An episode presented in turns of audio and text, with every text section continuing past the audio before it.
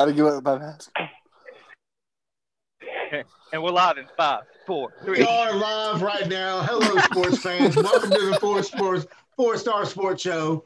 Uh, I am Wes Pruitt. Uh, Aaron Smith is in the building. John Sturdivant, very, very, very special guest. He was on. Uh, was that last weekend, Nathan? Uh, Nathan yeah, Wilson is right. back again. He's the guy driving down the road. We're we're we're mobile on this show. You know, we're we're pretty easy going. Yeah, we are. Uh, tonight, what we're going to discuss is this college football bowl season. Uh, we're going to go over the New Year's Eve games, last night's game, or New Year's Day games, uh, and then uh, today's games as well. John, let me ask you a question real quick, man, before we get all this going. Uh, when you look at this bowl season, and this this question is for everybody, by the way. When you look at this bowl season, give me your most impressive team and the team that disappointed you the most. John, you go first. Well, well, first of all is uh, um, Nathan driving to Tuscaloosa. I'm going to get there, buddy. We're not going there yet. We're not going there yet. I'm going to get on the news here in a minute. Well, that's right. He's driving to Virginia. No. I forgot. He's driving to Virginia. I totally forgot. Oh, my God.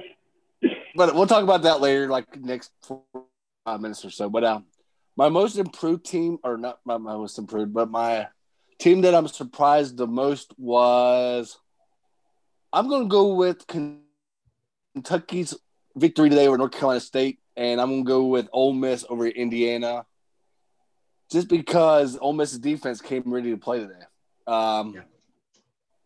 Indiana's offense was basically no call, no show. It didn't seem like they were very much happy about going down to good old Tampa, Florida, and playing Ole Miss, because they removed the Big Ten logo off their jerseys and they put the love each other symbol with uh, that's Coach Allen's um, thing this year, to say love each other instead.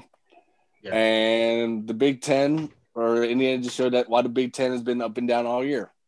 Uh, start off, let me give Kentucky a lot of credit. Their offensive line showed out today with the running game, and uh, they've held North Carolina State to a good amount of points. You know, I know North Carolina State was, like I said, missing their four defensive players, but I got to give a lot of credit to Kentucky's defense by getting a lot of turnovers and their offensive line play, because, you know, they lost their offensive line coach due to the cancer this year. Yeah. And then coming back the way they did toward the end of the year and playing hard, you know, for that coach. And then they're fired, they fired some of their coaches as well toward it after that South Carolina game. You know, they fired, I think, was their offensive coordinator and their, like, offensive line or, or tight end coach. Now their tight end coach is going to take over as the offensive coordinator at Kentucky. But those are my top two right there, especially Ole Miss finishing the year four and one in their last five ball games. And uh, Matt Corral had a decent game today as well. He didn't throw no five interceptions or anything like that the last two ball games. And then congratulations to Lane Kiffin, you know, signing that contract extension after one year at Ole Miss. So um, as much as it pains me being a Memphis fan and don't like Ole Miss, but uh, give Ole Miss a lot of credit today. You know, they fought and fought, and they did, they had a successful year under Lane Kiffin under year one. My most disappointing team, I'm going to go with a, quite a few of them.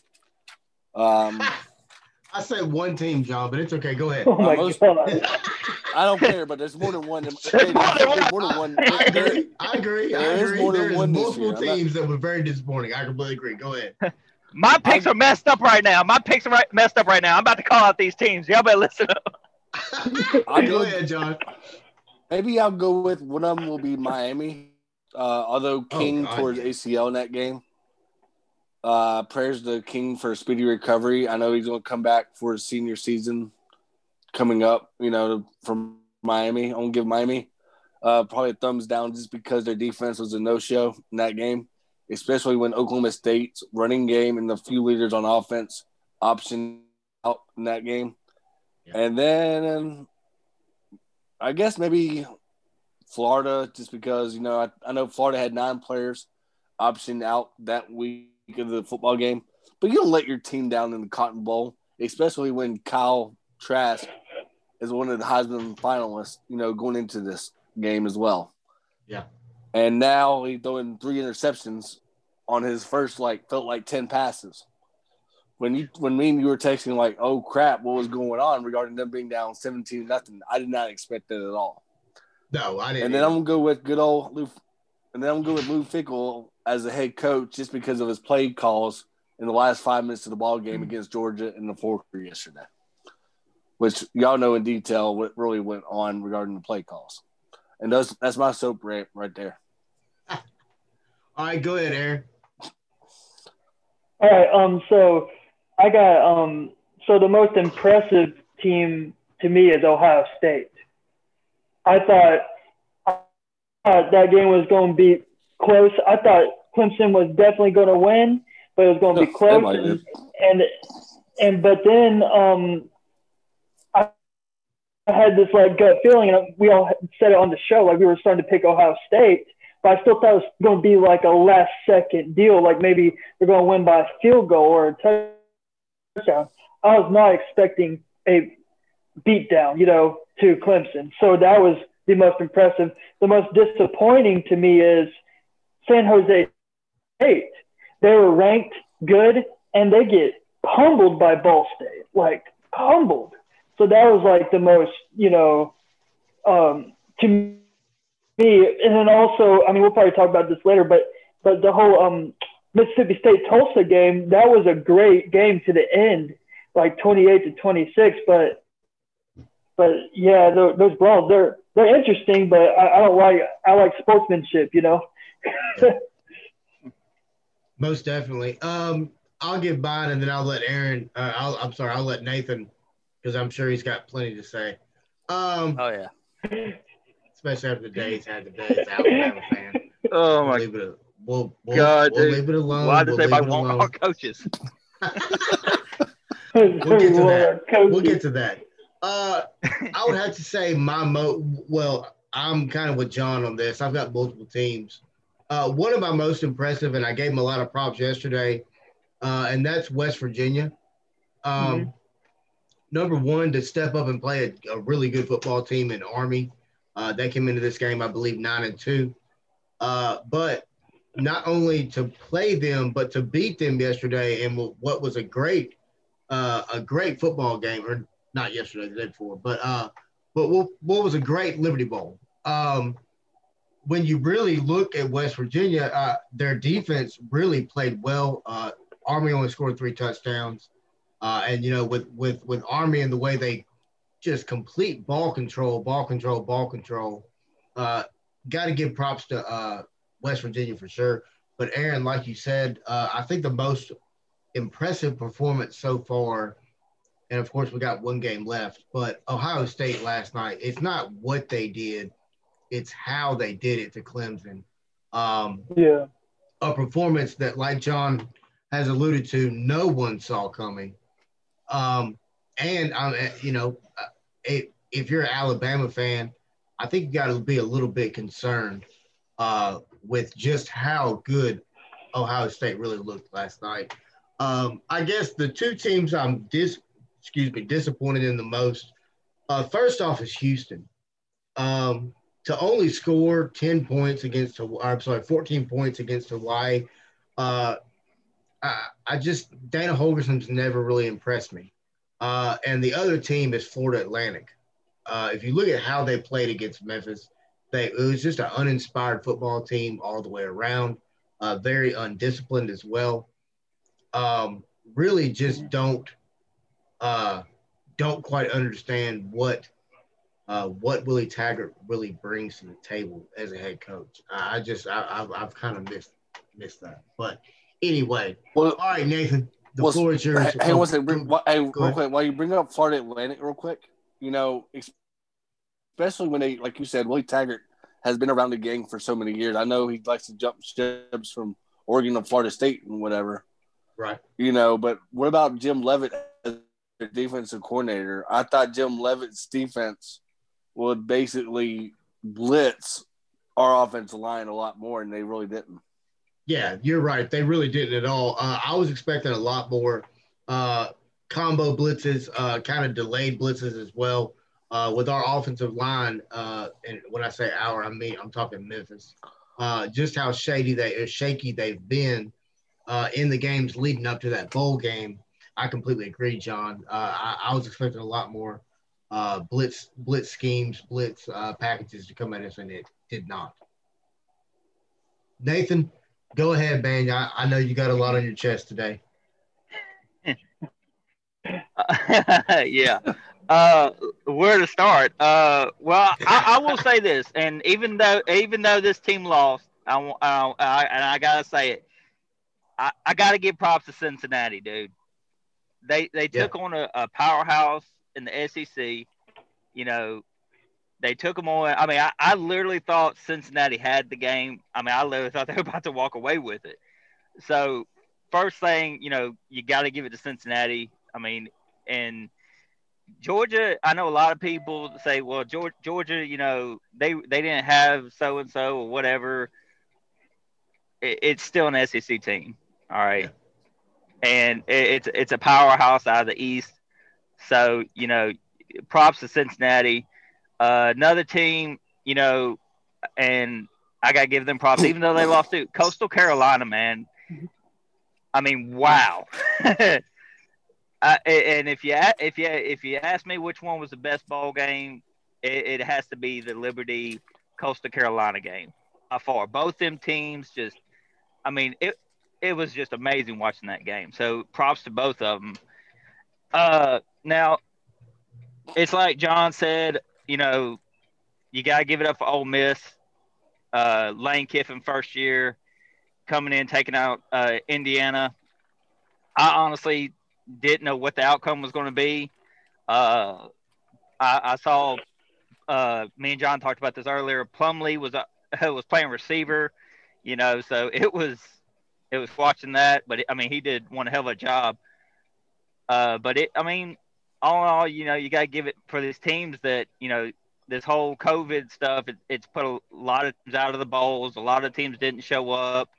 A lot of bowls were canceled. And, you know, some of these teams that had losing seasons got a chance to play.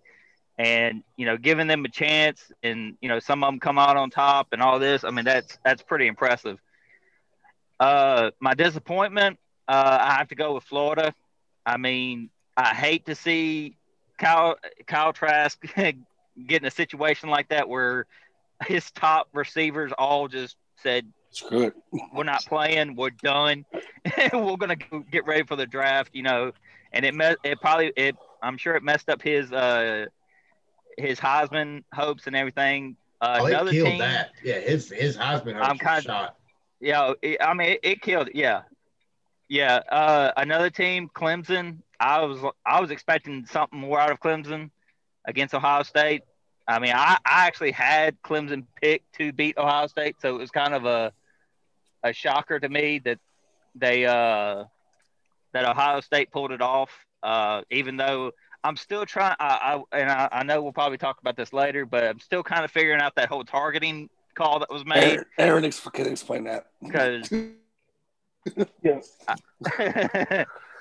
So, because I, I don't, I, I, I didn't understand it. I mean, I just thought the quarterback got hit. So, but, um, and another team I'm kind of disappointed in was Notre Dame. I expected something a little bit different out of Notre Dame. I mean, the way they talked the whole way leading up about being the underdog, uh, about being a different team than back in two thousand. two thousand thirteen, I was expecting a little bit more, and look, something different, but, you know, I just uh, hope Kelly – I, I, I and think about it, and I, and I noticed this. Notre Dame, and I don't know, and somebody's got to correct me on this, I think they're oh and seven in the B C S Something like that, games yeah. now. Yeah. Yep, they are oh and seven in B C S yeah. and college playoff games. It, it's ridiculous. So after what happened, what happened to Tom, Tom, um, Tom Herman today with Texas, does that mean Brian Kelly's job might be up? I no, mean... we'll talk about that later. no, I, I, I, I think Brian Kelly's safe, um, and I think he deserves to be. Uh, he's a great coach. I, I I take nothing away from him. Uh, John, do you want to get some bowl games, man? I was going to tell you also real quick, the team that disappointed me in the last few weeks was Marshall as well. Oh, yeah, yeah, yeah. I'm not giving – I mean, I'm giving Buffalo a ton of credit as well after the way they lost to um, Ball State in the M A C championship. But Marshall only scoring ten points, and then they lost to Rice the way they did, you know, toward the end of the year as well. And uh, Posey just told me to tell me, tell me to tell you that uh, you're talking crazy today. What's going on with that? Me? Yeah. I'm talking crazy? What do you mean? He, he said the West Virginia Army game is boring. Whoa. That was a great game. That was a great game. What's wrong with it, it was a running play the whole time with Army. Army ran the ball every play. It's kind of obvious what they were doing. Speaking of which, what about Army's football players cheating on that exam? Uh, I didn't hear about that. Oh, yeah, yeah. Um, They had seventeen players out of fifty-five cadets who would cheat on a calculus exam. But they didn't uh, name I mean, the players because – I mean, I probably cheat on calculus exam too, John. Uh, if, wait a minute. Whoa, whoa, whoa. While you're in the Army? Uh, yeah, I mean, uh, it, it doesn't matter. Cheating is cheating. It doesn't matter with what, what it's on. Uh, it's wrong. It shouldn't happen. Um, but – well, there's no but to it. Uh, I mean, it's just wrong. There's no way to slice that pie, really. Uh, but uh, Army still played a good game. And that game was not boring, Michael Posey, uh, I, in my opinion. uh, I, I love watching triple option. Uh, at, at the high school I went to, the first year I was there, we ran triple option because we didn't have anybody else. It was just us fourteen people. Um, Nathan knows exactly what I'm talking West about. West was the water boy. What are you talking uh, about? Dude, I played center. I, never mind. We won't go there. It was a lot. Um, you, play, you played both sides of the field. You played kickoff. You played every position at Rossville, buddy. Yeah, there wasn't no water break. Hang yeah, on. It was, I, that's right. He played football with you, didn't he? Yes, he did. Yes. Um, was he the water boy too, Nathan? No, no, no. We didn't go off the field, John. Um, but all right, let's talk about the movie, games. The Water Boy. That's the that. Oh my God, John. All right, are you ready, John, to get some bowl games? H two O. So, New Year's Eve, we had three games on. Let's go ahead and talk about the first one, John, uh, a game that I thought was going to be pretty exciting. It turned out to not be at all, and that's the Ball State-San Jose State game, as Aaron was talking about it just a few minutes ago. Yep. Final score was thirty-four thirteen, John. Uh, when you look at this San Jose State team, uh, they only got a total of three hundred forty-seven yards. Third down conversions, John. We talk about it all season. One for thirteen on third downs, John. That's terrible. Uh, oh, final yeah. score was thirty-four thirteen, like I said. Go ahead. Uh, credit Ball State Cardinals, first of all, by playing with no fans and just, you know. Yeah. Scoring the way they did it that well. Uh, first of all, that's the one I give credit to Ball State. Uh, San Jose State, to be honest with you, I didn't really notice until right before game time. I was texting Aaron. I'm like, Aaron, what's really going on regarding San Jose State? Essentially, Nick Starkle threw a pick six, you know, and I'm like, something's going on. I know they're missing their running back, the star running back. They're missing one of their star wide receivers. And then on top of that, their offensive coordinator and their defensive coordinator is not even coaching this game. And I'm like, okay, there's not, no articles. I can't find no articles why they're not even coaching this game. It don't make sense to me unless they're leaving for like another job and nobody knows about. Hmm. But I'm like, what's really going on regarding the Spartans? What happened to the same San Jose State team that beat Boise State in the Mountain West Championship? That's my question regarding the San Jose State. But uh, well, yeah, I can tell you like this, said, they didn't show up. No, but like I said, I thought I didn't even notice about their offensive coach and their defensive coach even coaching that game. And, of course, you know, everybody's got to rearound and say, hey, this is what's going on now. And then Nick Starkle just did not look impressive at all in that game. No, he, he did, did not no. at all, John. I completely agree. Aaron, go ahead. Well, yeah, it's just it was it was almost like the Arkansas him. Like, like he was just all over the place. So I don't know if it was the lack of the coaches that were at this game, but but I mean, I swear he might as well just been putting on that Hog jersey again the way he played, you know, Nick Starkel. Yeah, it was definitely uh, rough to watch, to be honest with you. Um, and, mm-hmm. yeah, like John said, credit to Ball State. Uh, they made Nick Starkel look absolutely terrible uh, in the bowl game. Yeah. And credit to Ball State. They won. They lost their first game of the year and ran off, what, seven straight, I believe.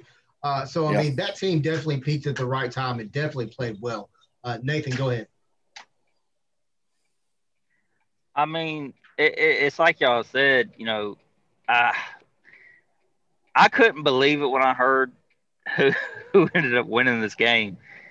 Uh, it was it was one of them games that, you know, it, it's like it's like I said, you never know with these bowl games who's going to win, who's going to pull out. I mean, it's going to be a shocker. And a lot of these teams that won are teams that, I'll be honest with you, I didn't pick some of them because right. I, I yeah. didn't think they they could pull it off. But, I mean, they proved me wrong. So the one thing about this whole COVID thing, you know, you like I said, you get the teams that have, that even have losing records that get in and play in these games. Ball State, I mean, Ball State's a good football team, dude. I mean, yeah, yeah, yeah most definitely. Uh, I mean, yeah, Ball State earned it. Uh, most definitely on the field, they made San Jose look uh, State look really bad. Uh, and and like John said, yeah, San Jose State did have some uh, extra. curricular outside uh, distractions for sure. Uh, but still, uh, I mean, you got to come on the field ready to play. Uh, up next, John, uh, the game we talked about just a few minutes ago, uh, I thought it was a great football game, uh, but the ending of this game uh, really just spoiled uh, spoiled everything and, and, and, in my opinion, put a, put a big black eye on college football as a whole. Uh, and, of course, I'm talking about the Mississippi State-Tulsa game. Uh, Tulsa came into this game ranked number twenty-four in the country, uh, six and three on the season. Um, John, what did you think about the game itself, uh, not the post-game fiasco? Well, first of all, I forgot to say about uh, Ball State, Mike Mew is their football coach, and he's only been around the college football game probably like five years. You know, he's the New Orleans quarterback coach. Uh, at New Orleans Saints, by the way, and he was a Tulane quarterback coach back in two thousand twelve. But uh, credit to him and his coaching staff, like we just talked about. I didn't realize he's only been in the college game for at least five years altogether as well. But, um, yeah, Mississippi State, you know, their defense, I was really impressed with their defense early on by giving Tulsa fits on the offense.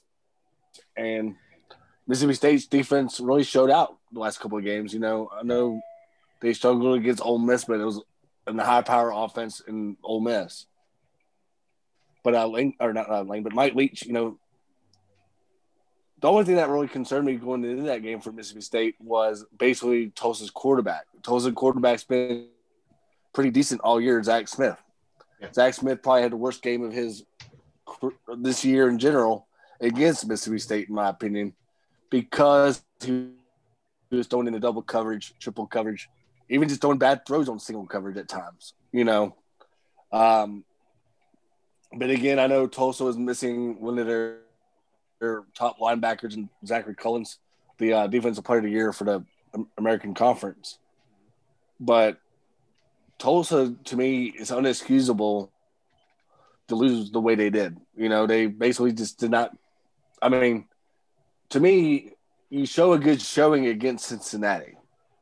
Yeah, yeah, I thought they played really, really well against against Cincinnati. And it sounded like to me the thirty-two degree temperatures might have hurt Tulsa when, you know, they're not used to that thirty-two degree temperatures, I guess. But yeah, Tulsa quarterback really didn't look impressive to me, and I really thought it would be a better showing like he did against Cincinnati, the way that he rallied against Cincinnati in the second half and put up a good fight. The only and another thing, Tulsa's running game Is really, it has not really been that good at all the last three ball games as well. No, no, most definitely. I thought Tulsa I mean, would run the ball pretty well. Yeah, I mean, if you look at this game, look at Tulsa. Uh, they had Stokes had uh, nine rushes for one hundred seventeen yards. Uh, Santana had four rushes for one hundred twelve. after that, it was pretty uh, pretty rough. I mean, five for forty-one, four for forty-one, two for seventeen. Uh, Zach Smith was twenty-six to forty-six. Excuse me. For uh, three hundred forty-seven yards. If you look at the Mississippi State side of it, uh, Will Rogers, I think this young man is really going to be the future of Mississippi State. Uh, not a bad little quarterback at all from right there in Brandon, Mississippi. Uh, was oh. nineteen of thirty for one hundred forty-eight yards, one touchdown, no interceptions. Uh, if you look at Zach Smith, he threw the two really bad interceptions in that game. Uh, I I take I I take some credit from Tulsa, but I give some credit to Mississippi State. Uh, I feel like they fought in this game, John. Uh, I there was no quit in these guys. Uh, I feel like they Mike Leach may be onto something a little bit more uh, than we realized down there in Starkville. Um, but, Aaron, the game itself was a great game. Now let's talk about the mm-hmm. just complete black eye at the end of the game uh, by both schools. I'm not taking anything away from either one of these schools. Yeah. So they were both very active in what happened. Go ahead, Aaron. Yes. Yeah, so, um, so I mean, it was crazy. Like, I mean, just, just the chippiness, the shoving, like, cut it out. Like, these teams need to cut it out. Like, like I get it was a really good competitive game. I don't know what they're saying to each other, you know, because trust me, like, I mean, we all played a little football. Like, we, we get chippy. Like, we, we, oh, yeah. we say stuff and we hear stuff. And also, um, I mean, I just wish these team, these teams could just, or these players can just wipe it. Like, it's not worth it. It's not worth it. Because even at that point, you're on national television, the co- the country, and even the world. Because, I mean, it, you can get E S P N in South Africa if you wanted to. I mean, the world is watching you play. And, and you're acting like that. And, and it's just... it's horrible. And, and, um, I don't know if it's all about ego and like, like frustration, you know, of, of losing. And then, cause also, um, you can, you can be a sore winner and you can be a sore loser. And I think this was a mixture of both of those. Mississippi State rubbing it in. Yeah. And then Tulsa retaliating, or vice versa. But you, you know, it, they're both guilty. And, and, um, yeah. And like, there's even a game today. Um, Kentucky was it Kentucky, and, Kentucky, yeah, yeah. N C State, where, where they were like shoving each other. And I'm like, oh, please, like, like, please don't, please don't. We, we've already seen the yeah. brawl of the year. Don't, don't, don't give that yeah, to us let's again. Not do it again. Um, um, you know, but, oh, can I, um, ahead, so, go ahead, go ahead. Uh, what I really thought was really cool, though, this Mississippi State Tulsa was a learning experience for the other teams. Because have you noticed, like, after that um, Mississippi State Tulsa game, and then you had today getting a little chippy, then all of a sudden out of the blue, the refs are right there. Like, they saw what happened, and they're going to learn from that and prevent it from happening again. You see what I'm saying? Well, let me say something regarding what I think about that fight as well, because, like, it all started before the ball game even started in pregame warmups yeah. regarding shirt yeah. versus skins as well. It's just when, Miss, as you call it in basketball terms, but uh, yeah. me personally, like Kirk Herbstreit said yesterday on game day, the referees decide to, you know, now instead of sixty minutes before kickoff, they come out ninety minutes before kickoff just because of all this craziness going on regarding trippiness, talking back and forth between players. And me personally, I think the referees basically should have basically do a sports-like conduct on both teams right at kickoff because of the trippiness, in my opinion.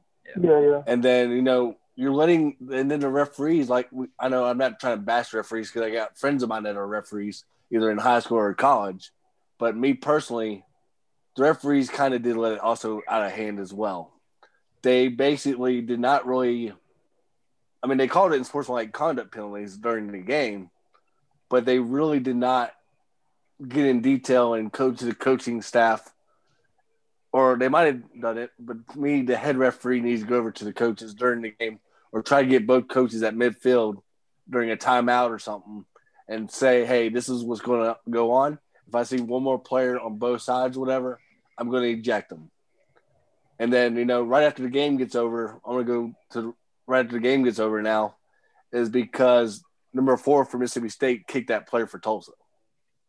And then he started running like yeah. a little wuss and started running. Oh, and then well, you want to bash him. Else. Go ahead. No. And then my problem is also, and then you're on freaking Instagram Live or Facebook Live or whatever you're using. Yep. And then you want to brag about it on social media? Come on, dude. Act like you're an adult. Move on. And then just move on. Yeah. Meanwhile, my you're thing just is, trying to get attention on that. You won the game. It's not like you lost. Yeah. Why are you why are you why are you mad? Why are you so upset? You won the football game. But just to piggyback off what you said about the officials, and I completely agree with everything you say, John, one hundred percent. But just to add to it, both official you can't tell me the officials didn't know that both those teams were face to face, nose to nose at midfield before that game started. So before that game even starts, you go to both those coaches, you go you get the athletic directors involved. You pull them to the side and say, look, anything goes on in this football game, we're throwing people out. You got to set a precedent at the very beginning of that game, and not just that game, but in my opinion, every football game, and say, look, here's the rules. You can either follow them or you can't. But if you can't, I don't care who you are, coach included, you're going to be thrown out of the game. There's, there's too much yeah. – too many coaches are running on the field to stop fights and running on the field to jump at officials. Why? Why are you running on the field? I understand. Trust me, I've been there. I've been on the sidelines, albeit youth football, but still. Um, you do. You get you get emotional. Yeah. I understand that. But as the as the officials, you've got to you got to set a precedent at the very beginning of the season. And maybe they'll talk about that during the offseason, because I know every year they have certain things that the officials are uh, making more of a higher priority. But you shouldn't have to have an absolute assault. That's what it was. It was an assault on numerous players, one of which the Tulsa player had a freaking concussion. Yeah. And police are police are involved. You shouldn't have to have an, an a terrible incident like that to make changes. I, I, I just that's my little soapbox on it. But I just I, I mean yeah, it, right. it, it's it's sad to see. And it's frustrating, but what's even more frustrating is the lack of res- the the amount of respect that I've lost from Mike Leach based on how he handled this in his post-game press conference. I, I, I just don't. You've got. Oh yeah, I, absolutely. I, and then, I, I, go ahead, John. And then, like you said, also, and like you said, also, for example, you know, especially that player for Mississippi State got that unsportsmanlike conduct penalty, and at that Tulsa player, like right at on that onside kick when he stood over him and got yeah. hit, you know, the way he did. Hey. And then Mike Leach go – and then no problem – I mean, as well, with especially the way Leach – I like I told y'all before we went live and whatnot, Mike Leach, he went to the freaking student section and took some selfies. Go control your daggum players, and then after you leave, you know, after everybody goes to the locker room, go take the selfies then. Exactly. You know, yeah. that's my point exactly. of view as well. Don't you know? And then now they're talking about maybe pressing criminal ch- or pressing charges against these players and whatnot as well. I just pray that the athletic directors, like y'all said, for both schools, hold both players or both teams accountable. That commissioners Greg Sen- Greg Sankey and Mike Oresco do the right thing as well. And yeah. another thing, I, I just want to add this to what he was saying. See, when I sat there and watched it, the whole game, you know, and watch the ending of it. I thought what started it was that big hit on the onside yeah. kick. I thought that was what started it, but it wasn't. There was more to it. Now, I don't know if this is true, but I think a coach or a coach assistant or something for I don't know if it was State or Tulsa, but they were getting involved. Then you had guys that were not even dressed out getting involved. It's like, dude, Why Why would you put yourself in that situation, you're already not playing. You probably just exactly. messed your whole self up. Yeah. And, I mean, for what? For what? Uh, a few minutes of, of little showtime? Or, I mean, to make highlight or something? I mean, come on. Yeah. I mean, I, yeah, I remember, and, and and not not to bring anything back, but, and correct me if I'm wrong, y'all, but Memphis had a situation like this. That, Yeah, yeah, fortunately, the B Y U. Yes, B Y U, yeah. Ball, yeah. yeah. He, that that Memphis player put that B Y U guy to sleep. Yeah. So, I mean, but the thing is that number seven from Tulsa, uh, putting on his helmet and going right back in. Like, yeah. I mean, what are you doing? Get ready. I mean, it, just you, you lost the game, you won the game. Congrats. Yeah. Congratulate each other. If you can't if you can't say nothing, you know, congratulations or anything, get the hell back to the locker room. Just exactly. That, it's as easy as that. Exactly. And it's and that's why that I simple. think it was just both sore winning and sore losing, just not being able to oh, most properly conduct yourselves. Most definitely, most definitely. John, it's time to talk about that boring Liberty Bowl game. You want to talk about that, or do you want to skip it? Uh, wait, wait. I mean.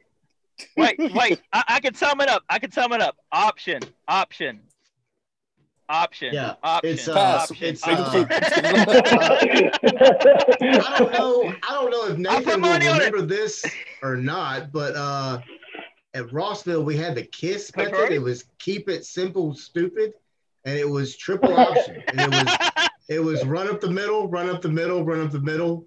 Oh, guess what's coming? Run up the middle. And then, you know, we would we would flip it outside every now and then. It was, it was very – dude, it was keep it simple, stupid. Wes, it was the KISS method. Wes, Wes, who was the – it? That wasn't the Coach Harvey era, was it? When Coach Harvey was there? Uh, no, it was – it was it was, it was the guy before Riccone. I can't think of what his name was. Uh, um, oh, my God, yeah. Hey, wait, know, you're not talking about Johnny Allen, are you? Uh no, I can't think of what his name was now, Nathan. I, it slipped my mind, but uh anyway, I, I, uh, I can't think yeah, of we had a, we had a nice football game at the Liberty Bowl. Uh, Army ended up winning or losing the game uh, to West Virginia. West Virginia ended up getting the win. Uh, since it's so boring, pick. yeah, you since did. It's so boring. I guess we'll move along. Uh, we also had a canceled game that game uh, that day. It was uh, Arkansas T C U. Which I was I was personally looking forward to. I thought it was going to be a great game. Uh, John, yeah. let's move on to New Year's what, Day games. Go ahead. Well, hey, we got to give a lot of credit to Virginia's quarterback though in that game though. Uh, John, we can't talk about that game. It was boring. Yeah, it was boring, man.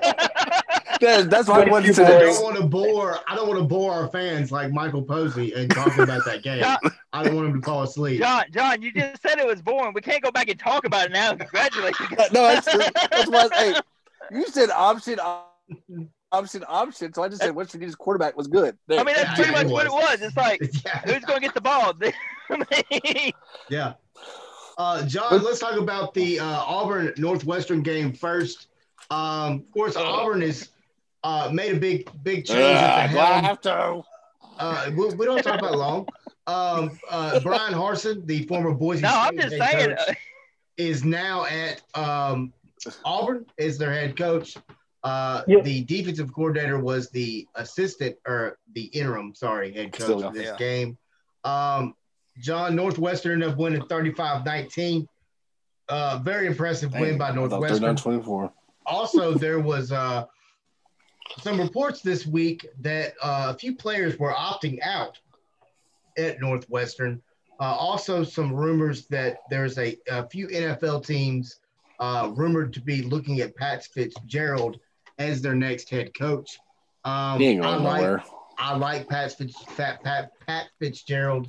Uh, been there since two thousand six. Uh, I think that that is the perfect example of what happens when you give a guy time to build a program how he wants to build it. Uh, that's another guy that uh, I would like to see stick around at Northwestern and just see how how good they really can be. Um, John, will will Brian Harsin get it turned around at Auburn? And this question is for all three of y'all. when we look at Auburn, of course, they lost the bowl game, uh, should have lost to Arkansas. Should I mean, just not very good. Uh, Chad Morris and that offense is just stagnant. There's nothing there. They've got a great running back. With Chad Morris. Yeah, it's just it's like yeah, it's like not good. It's like watching paint dry, man. It's terrible. Um, I do like Tank. That uh, what's his name? Tank Bigsby, the running back's pretty good running back, a uh, uh, freshman kid. Uh, but I, do you think? Do you think that they'll? This is a two-part question. A, do you think he's the right man? And B, do you think Auburn will give him enough time? Aaron, go ahead. I thought I was going first, but okay. Oh, sorry, sorry, sorry. Um, go ahead, John. Here, I'll be quick. I'll be, no, Aaron okay. can go first. It's okay. Yeah. Okay. Um, I think I think um we need to do the three-year rule with him. Um, give him three years, see what he can do. Um, you know, like he, he's not. Well, he did coach at Arkansas State, though, right? So he's kind of familiar with the South a little bit. So maybe he can use his footprint there and try to recruit some folks like out of Alabama and maybe Texas and, and things like that. But, um, um, yeah, I give him three years. If if he hasn't done anything in three years at Auburn, um, you know, they had to say bye.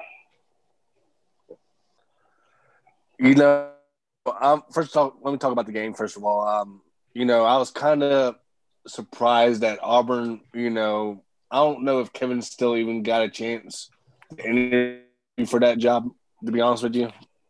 I think they just wanted to go with somebody that's been a head coach before in a decent power, non-power, or in the Mountain West. Yeah.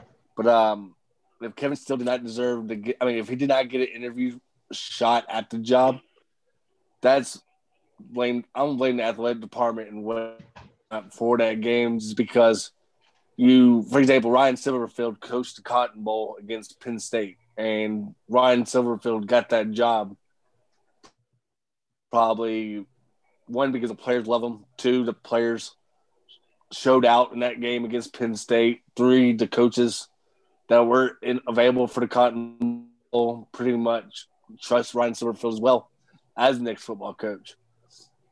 But with Kevin still not – if he didn't get a shot at the interview process – I'll blame that department one hundred percent on this right now because, to me, Kevin Still should have basically – maybe the players were distracted by the new hire as well because they like Kevin Still as a coach and a mentor and a role model and et cetera, you know.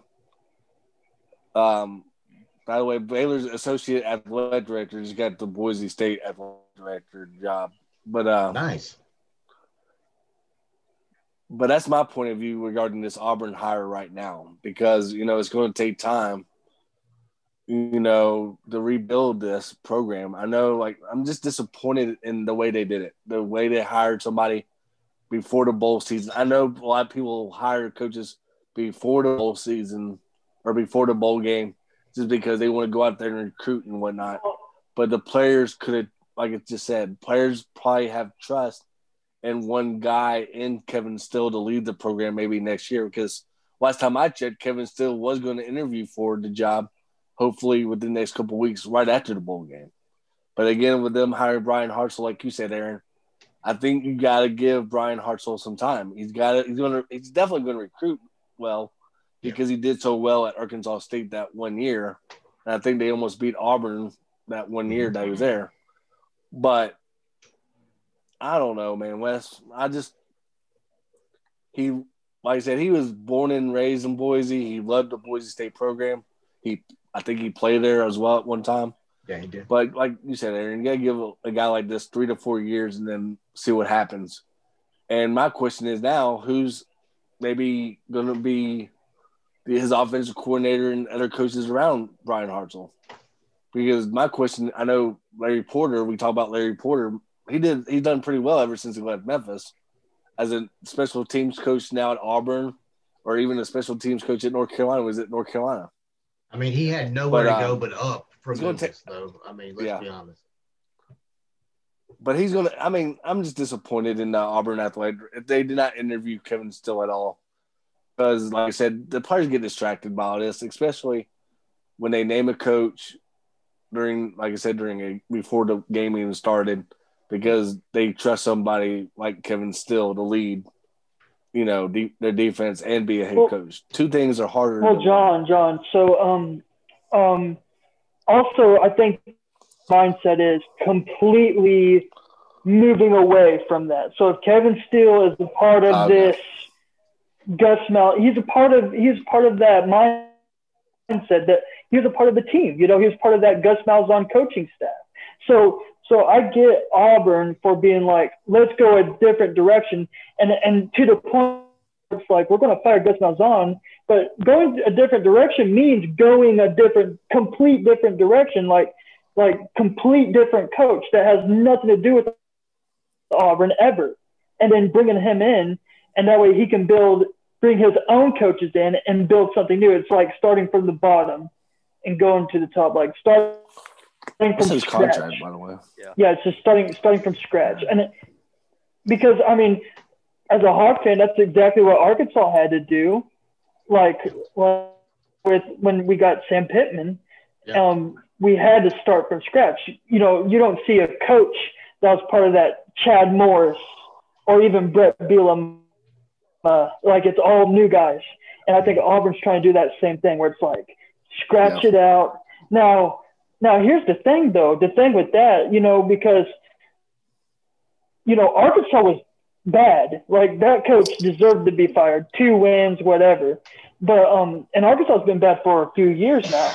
But um, I'm sorry, but as a Hawk fan, I would give anything to win six games every year, seven games every year. So, yeah. so obviously, I'm seeing that Auburn's expectations are higher. So, like, doing the whole scratching it out, you may see him, see Auburn be worse the next couple of years. Maybe only winning four games, three games. Right. Because, because they started now, from now, scratch. Yeah.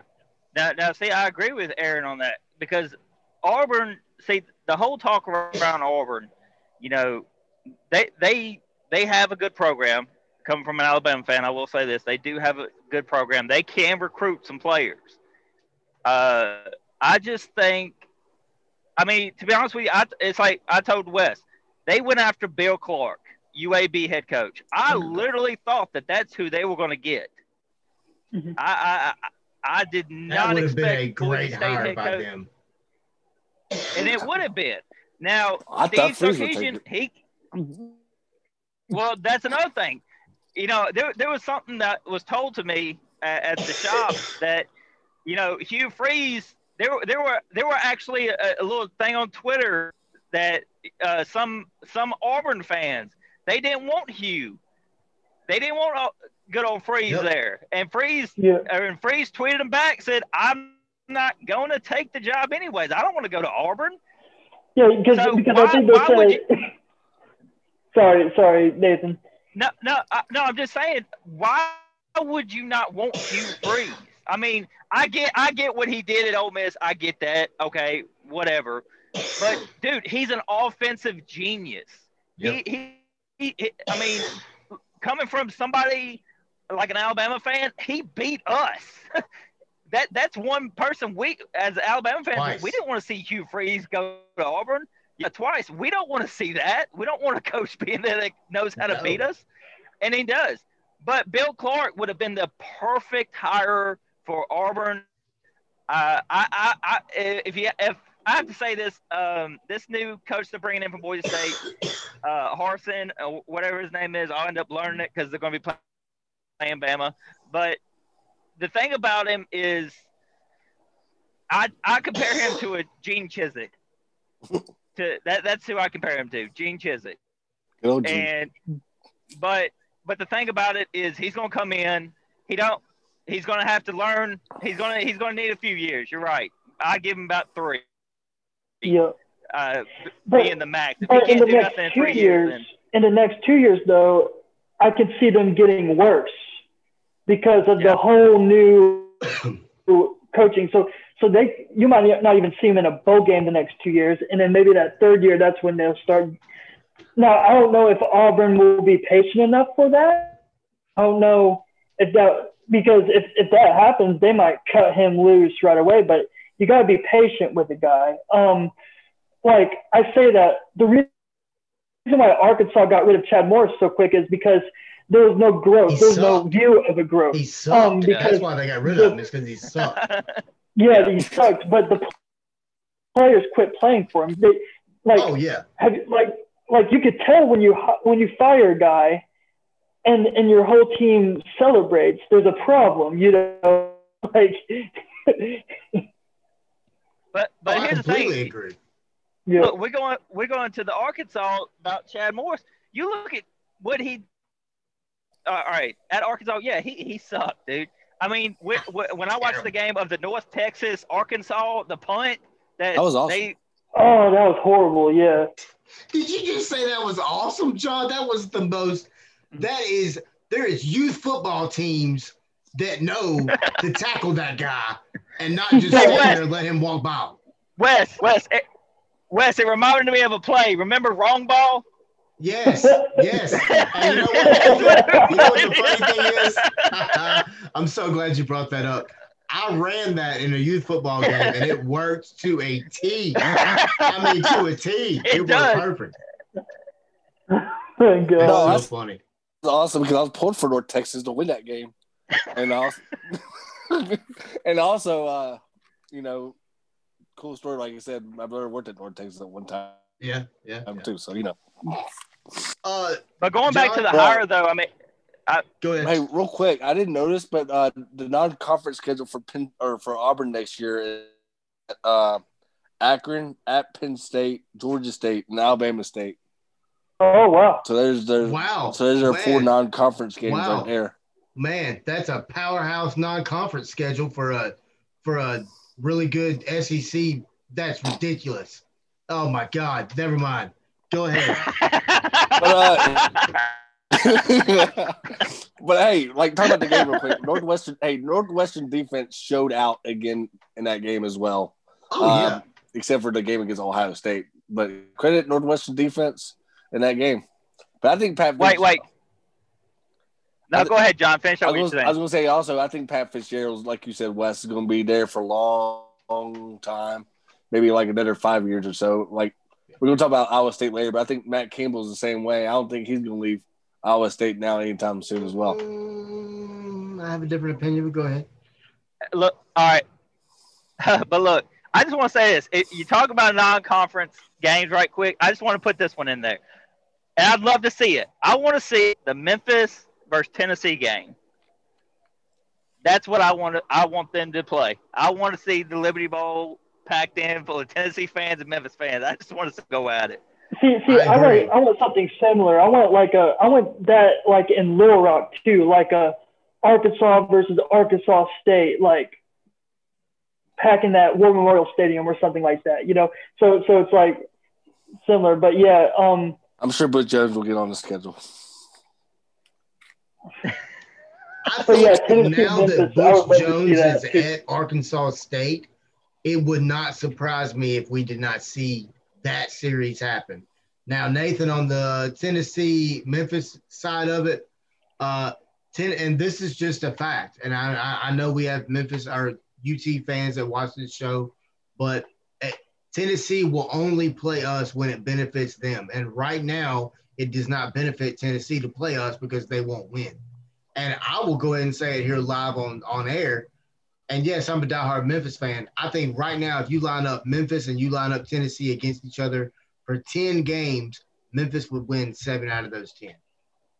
Well, the reason I say that is because, I mean, Tennessee and Memphis, they play basketball against each other. Why don't I get a little football in there too? I mean, I'm just saying, if, if you want to sell out and if you want to have the Liberty Bowl just sold out, yep, book that game, and yep. I guarantee you, it's going to be. And sold that's out. and that's a part of that strengthening the non-conference that could eventually get Memphis into a playoff. Maybe you play Tennessee every year because I, I do know Memphis plays Ole Miss.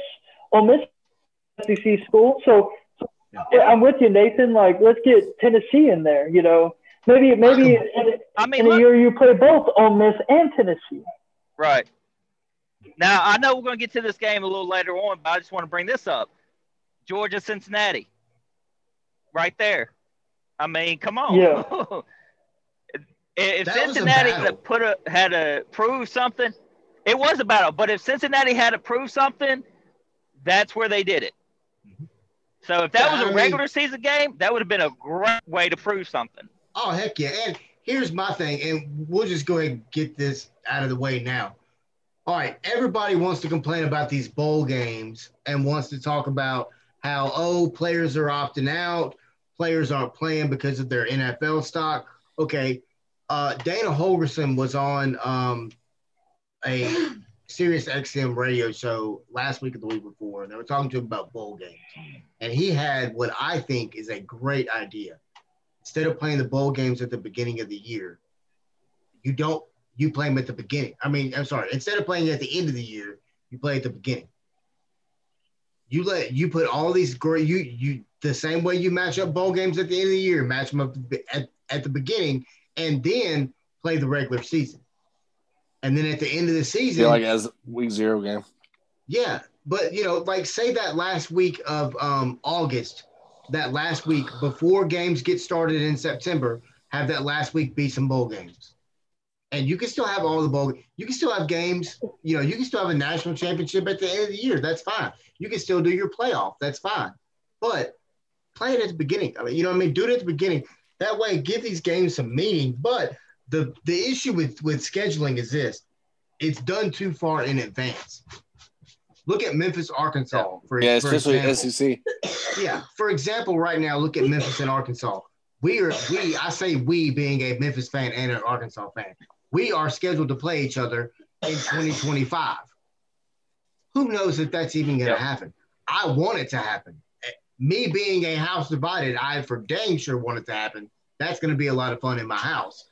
But I want it to happen for both of those programs, both Memphis and Arkansas.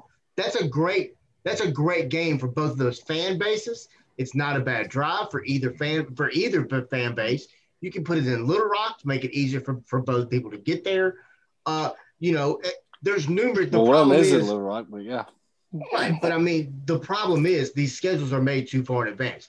We saw this year, prime well, yeah. example, with that B Y U Coastal Carolina game, you can put a game together in a week and still get it in and let it be played, and it can still turn out to be a great game.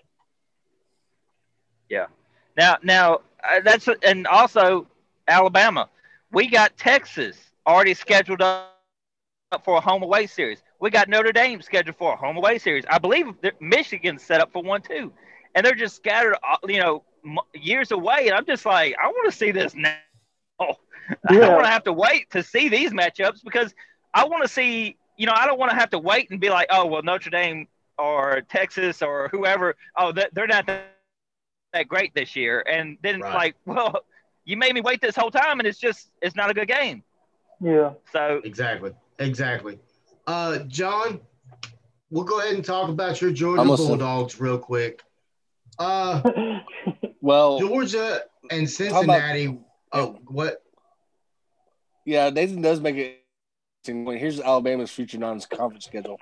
twenty twenty-one, it's Miami, Southern Miss, New Mexico State, Mercer. twenty twenty-two, Utah State at, at Texas, Louisiana Monroe, Austin Peay. twenty-three, home for Texas at South Florida, which they signed a home and home with South Florida, and yep. I totally forgot about. Yeah. Uh, twenty twenty-four, Western Kentucky, South Florida, and then at Wisconsin. So they do have a home and home with Wisconsin as well. Yep. And then if Norvell's still around, they go to Florida State as well in twenty twenty-five. Yeah. Like you said, Wes, you know, but like you said, Wes, they have a home and home for crying out loud with Oklahoma in thirty or twenty thirty-two and twenty thirty-three. Nobody right. wants to I, fifteen years to see that. Everybody wants to see that now. But uh, and, yeah, they, and my thing is, in fifteen thing, years, you know, we don't even know if these teams are going to be decent. In fifteen years, for all we know, freaking Rutgers and uh, hell, I don't know. Uh, just throw a team out there. Washington, Akron, San Diego State, be the two best teams yeah. in the country, and and Jordan, Oklahoma, and Alabama can be terrible. I mean. I just don't. I just feel like just just bring it in. Uh, don't don't schedule so far out. I, I, what's the point? And plus, if you short term schedule it keeps your fan base interested in what's happening. It, and it really puts a lot of more emphasis on those recruiting classes every year if you're playing top-notch programs year in, year out. And people yeah. like us can afford to go to games. Exactly. Yeah, exactly. But, all right, okay, John. So the Georgia, we ain't get, so, we ain't got to work. Yeah, we don't have to be retired in old, like in a nursing home or whatever. But, yeah, yeah, exactly, exactly. Uh, John Rolling up in a wheelchair. Also, also, I was also thinking like, why do we have to have these F C S teams? Like, if we had to play them, like maybe like put them in a bowl game at the beginning of the season. Maybe do a preseason where you're playing against these F C S. That way, you still pay them their two million dollars. And and they still get that experience to play with you, but it's a preseason game, you know, like I prefer that, you know, like maybe like that last couple of weeks of August, do preseason, college football preseason. I would like scrimmage, yeah. And, and and and then all of a sudden that opens up that opens up like Alabama's non-conference could be Texas, um, U S C, um, Clemson, all these teams, and, and just pack it all in, you know what I we mean? We want Alabama. Yeah. We don't. Yeah. No, we don't. No, no, you no, say you want Bama, then you. But no, but look, I, I, I do want to say this though. I, I want to add this to what Wes was talking about earlier. You know, you oh, talk about the playoff, not football. No, no, no. I, but to add to add to the you know the playoff thing, I, I think they should extend the playoff. Go eight teams. Put eight teams, yeah. top eight. Put them in the playoff. Let them face off, you know. one sixteen Let's go. For New Year's Six Bowl, that should be a playoff. New Year's Six Bowl, playoff. It's I'll not that, that hard. It's not that, that hard it, to add two more games to the playoff. I don't understand why they can't do it. There's already four teams in. But uh, two more games? Yeah. I, how hard is that to squeeze in? Yeah. Right, I'll but what I'm saying, though, is – but but then again, you won't have these four powerhouse teams that are always in it every year. Everybody's like, well, we already know who's going to be in it. You're giving all these other ones – like Jimbo Fisher said, I mean – and he said it best. He said, we played Bama. When we played them, they had Jalen. They don't have him no more. You know, and we beat Florida, you know, and the only team we lost against was Alabama. Nope. Notre Dame lost to Clemson. I mean, they should have been out. So, you know, I, I think – and I honestly think this. I think if Texas A and M played Alabama again, I think it would be a, a better game to watch, to be honest with you. Oh, yeah. Uh, there, but that no goes back to that goes back to the whole – right, but that goes back to the whole they don't want two teams from the same conference in the playoff. That's not fair. But, but the- Well, they just had it. The I mean, A C C had two teams. Exactly. Well, yeah, this exactly. year. Exactly. I mean, my uh, question is, if we do expand, if we do expand the playoff, like to eight teams, for example, what champion are you taking? Are you taking the four extra conferences? I know you American take, Conference. You take you take the you take Power Five, S E C, everybody, all them. Then you you yep. take the American. That's six, and then you have two at large. You take the Mountain West? You take Power Five. So you take so, S E C, Big Ten, Big Twelve. No, I'm talking twelve. About like in the other one, for your out large, you're going to take like a Boise State and the Mountain West champion? Well, it all depends. Like if yeah. you have a – yeah. Like like I, this year, an out large could have been a Oklahoma or a Georgia or coastal. It could be like, you know what I mean? Like exactly. Could have been a coastal. But, but wait a minute. A coastal, yeah. But here's a, but here's the thing. But here's the thing. Uh, and John and John just said just said something that reminded me.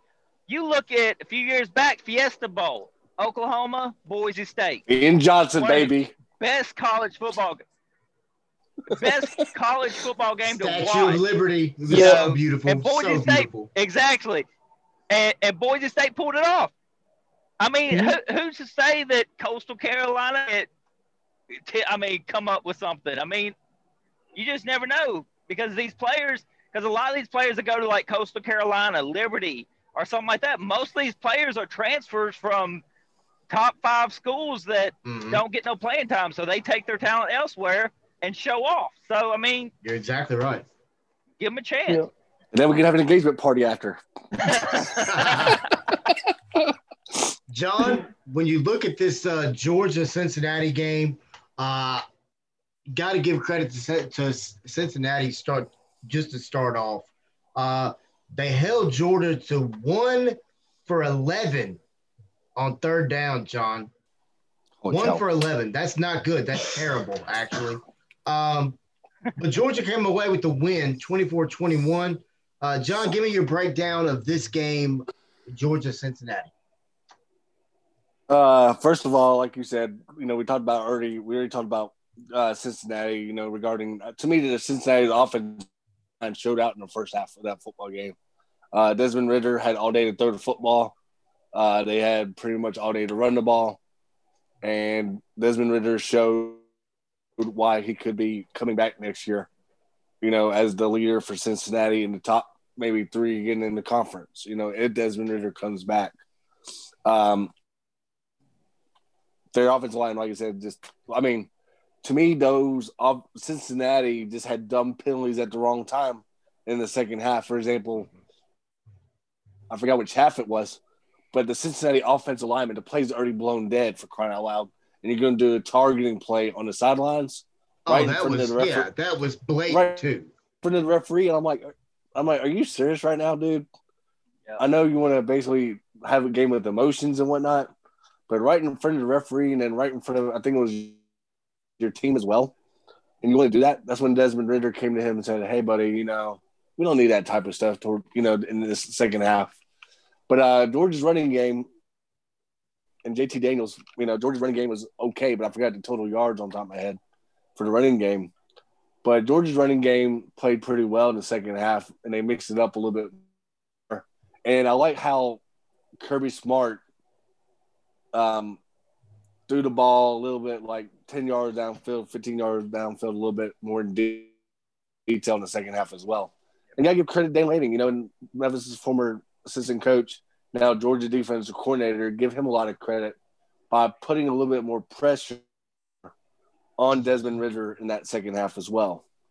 Um, and then, you know, credit Georgia taking advantage of that third and two, dumbest play call there was in the whole book by throwing the football on third and two with about a minute and so much time left. You don't give J T – I know J T Daniels – is like a four-year player, whatever, being a senior. But you don't give a senior quarterback that much time left with a two-minute drive and marching down the field to kick the game-winning field goal against you. Yeah. You take yeah. a chance yeah. with twenty seconds to go in the game or whatever after that punt was going to happen because you know darn well Georgia was out of timeouts for crying out loud. I'm more disappointed in the play call looking back at this game in the second half than I, I'm a Georgia fan, yeah, yeah, yeah, and a Memphis fan. But but Georgia, did, Georgia really did not. Georgia at times really did not deserve to win that ball game. No, yeah, they Georgia, did not. And then Georgia just basically out, like I said, in the second half, their their offense woke, finally woke up a little bit. Their running game was decent, and then they put more pressure on Desmond Ridder. I didn't really realize this, but Cincinnati's offensive line has been huge all year long. Basically, you know, a three hundred pound lineman. Up oh, and down, yeah. you know. Cincinnati's thought, got one of the yeah. best. I mean, besides Alabama, Cincinnati's got one of the best offensive lines in the country. And I think talking about Cincinnati's oh. defense, Don, defense, John, not to cut you off, talking about Cincinnati's defense, they held Georgia to only forty-five yards total rushing for the game. If That's you would have told me before, do what? That's why I said decent in the second half because well, I mean, they really didn't. That's quite in the first half. Let's see. Second half, White had eleven carries, thirty-nine yards. McIntosh had uh, five carries, seventeen. Milton had four carries, ten. Uh, if, if you if you would have told me, if you if you'd have told anybody before this game started that Georgia, as that is what Kirby Smart is built around, is this running game. If you'd have told me Georgia would have had forty-five yards rushing, I'd probably try to give you a hundred dollar bill because I wouldn't have believed it. Um, I think if you look at Cincinnati and you look at the American Athletic Conference moving into next year, Uh, you've got to be pretty excited uh, to have the season that they had this year, uh, and then also to show up the way they did against Georgia in a, uh, a New Year's Six Bowl. You've got to give hats off to Luke Fickell, got to give hats off to Cincinnati, and I really hope Luke Fickell sticks mm-hmm. around Cincinnati for a while, because as a Memphis fan, I've enjoyed going up against him uh, every year. It, it's been a lot of fun. Uh, Aaron, go but ahead. Yeah, like I was going to oh, say sorry, real quick. Sorry, also, sorry. Go ahead, John. I was going to say real quick regarding Georgia.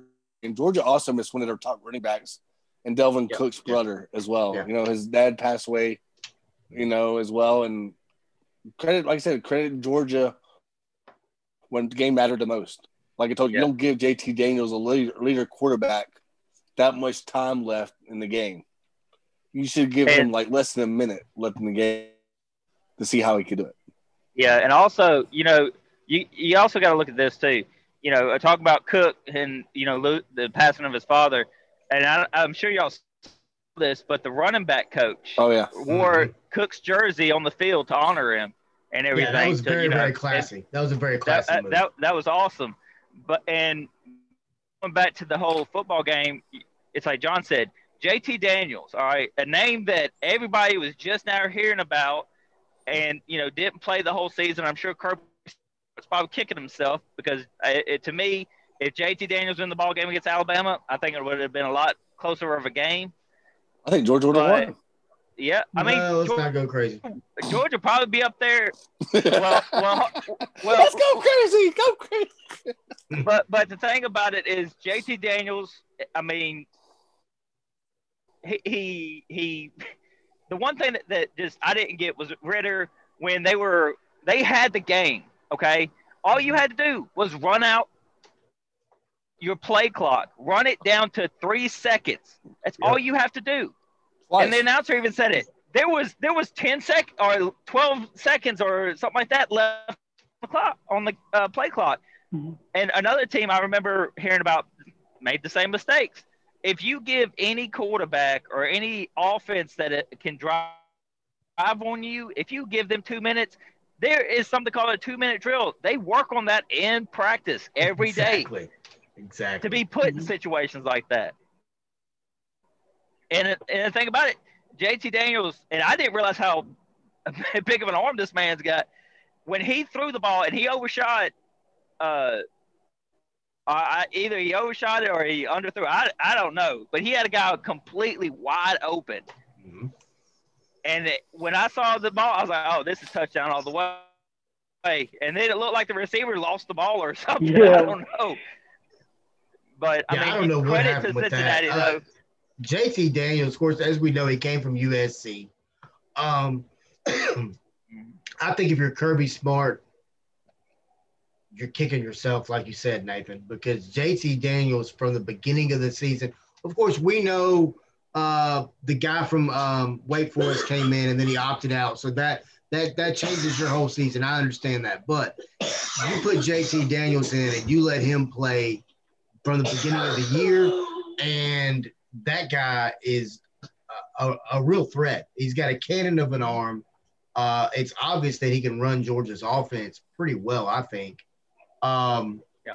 John, do you think that J T Daniels is the future in Georgia? Well, how many more years has he got left, first of all? Well, this is a free year, so it doesn't count. I think he's got two. Okay. He probably what? is. Just, be, just be, It probably is because he's been, you know, in the college game a lot more longer than other quarterbacks on Georgia's roster. But, you know, talk about J T Daniels. Maybe he was nervous to play with that injury that he had last year on the first game last year against Fresno State. Maybe he wasn't one hundred percent yet, or maybe he was just nervous to go out there and say, hey, I want to take a chance early on in the season and then go from there. Maybe he wasn't one hundred percent. We don't really know the whole story behind it, to be honest with you. Yeah, that's true. That's true. We don't. Well, well, here, well here's my question, John. Do you think J T Daniels is a better quarterback than Jake Fromm? Oh, Lord, put me on the spot. But uh, yeah, he did put you on the spot with that one, John. Hang on. Is Jake Fromm on the N F L roster still? yeah, yeah. No, no, he's, st- he's still on the roster for the Bills. Yeah, yeah, he's still on the yeah, he's still on the Bills. You know, at this time, I'm going to go with Jake Fromm. just because okay. he's been a, just because he's been a leader on that Georgia team a little bit longer. I mean, yeah. plus he's had more more games in the S E C than J T Daniels, so I'm gonna give the edge just to Jake Fromm because of the experience. Well, look, and I'll and I'll say this as an Alabama fan: when you face Georgia with Jake Fromm, just like when we faced off and we brought Jalen in, and the time we swapped and brought Tua in, those games.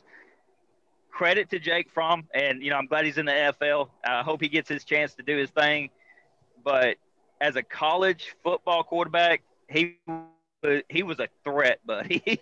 Oh yeah, I mean no he, doubt. he he yeah. he was a field general. I mean he knew he controlled the whole offense.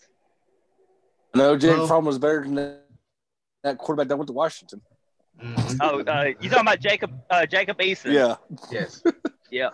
Well, speaking of Alabama, let's get into their game. Uh, the two semifinal games happened last night.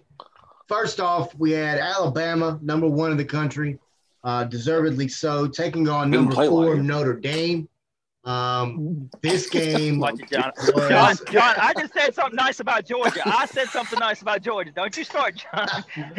Cover, damn it. Uh, looking at Alabama last night, John, we were texting early on. Uh, it, yeah, it didn't take long to say Alabama in a rout.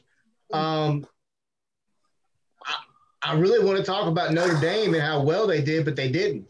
Um, you can't give up the big play to Alabama. They gave up a buttload. You can't get, you can't give them the ball. You can't turn the ball over against Alabama. They did that as well. Um, Looking at Alabama, uh, Mac Jones is daggum dang near perfect. Um, Devontae Smith, yes. uh, really, I saw a whole nother side of Devontae Smith last night watching him. Um, not only is he talented enough to get open, make plays with his feet, make amazing catches, but he also gets other players open at the same time uh, yeah. because of him drawing double teams and things like that. Uh, I think if you look at Devontae Smith, I may have just called him Devontae Jones. I apologize. Devontae Smith, um, and look at uh, Devontae Jones for the Golden Grizzlies. Yeah, what is what is their, their running back's name? But my mind's gone blank. Harris, um, Najee, Najee Harris, yes, Najee yes, Harris, Najee. Yeah. Najee. I, I could I could remember his first name. Uh, if you look at this, it's just those three, and there's more weapons on this Alabama team, as we all know. Yep. But I will say this. What told me that game was going to be over with was the first hit. That first hit on that kickoff was an absolute smack. Yes. Yeah. I, absolute, as we called it back in the day, a snot bubble. Because when you get yep. hit, snot just shoots out your nose. There's nothing you can do about it. It just happens. I, I'm serious. Well, Anybody well, look, that's look. played – Anybody that's played football has had a snot bubble, I promise you. Well, yeah, but look, the thing about it, and to, to talk about this game, you know, going into this game, it was talked of Notre Dame.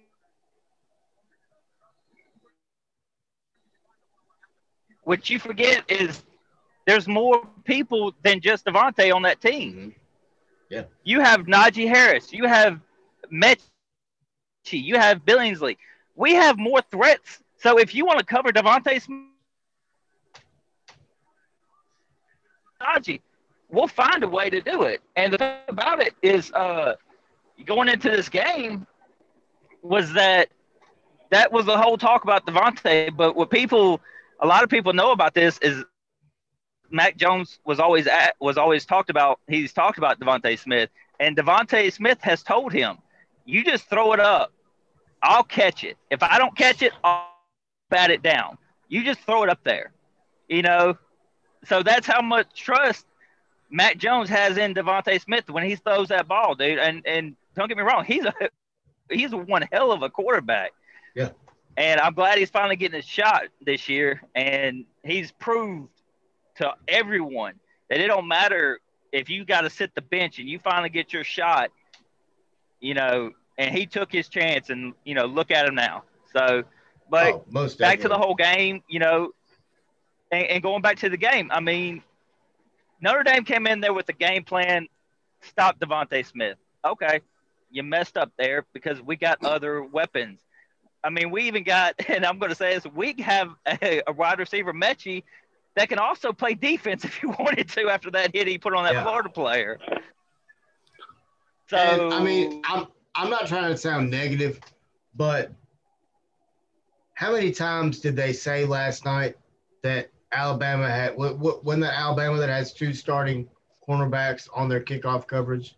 Like, didn't they say that every kickoff? Or yeah. Am I crazy? I, I mean, yeah, Devontae Smith is on punt.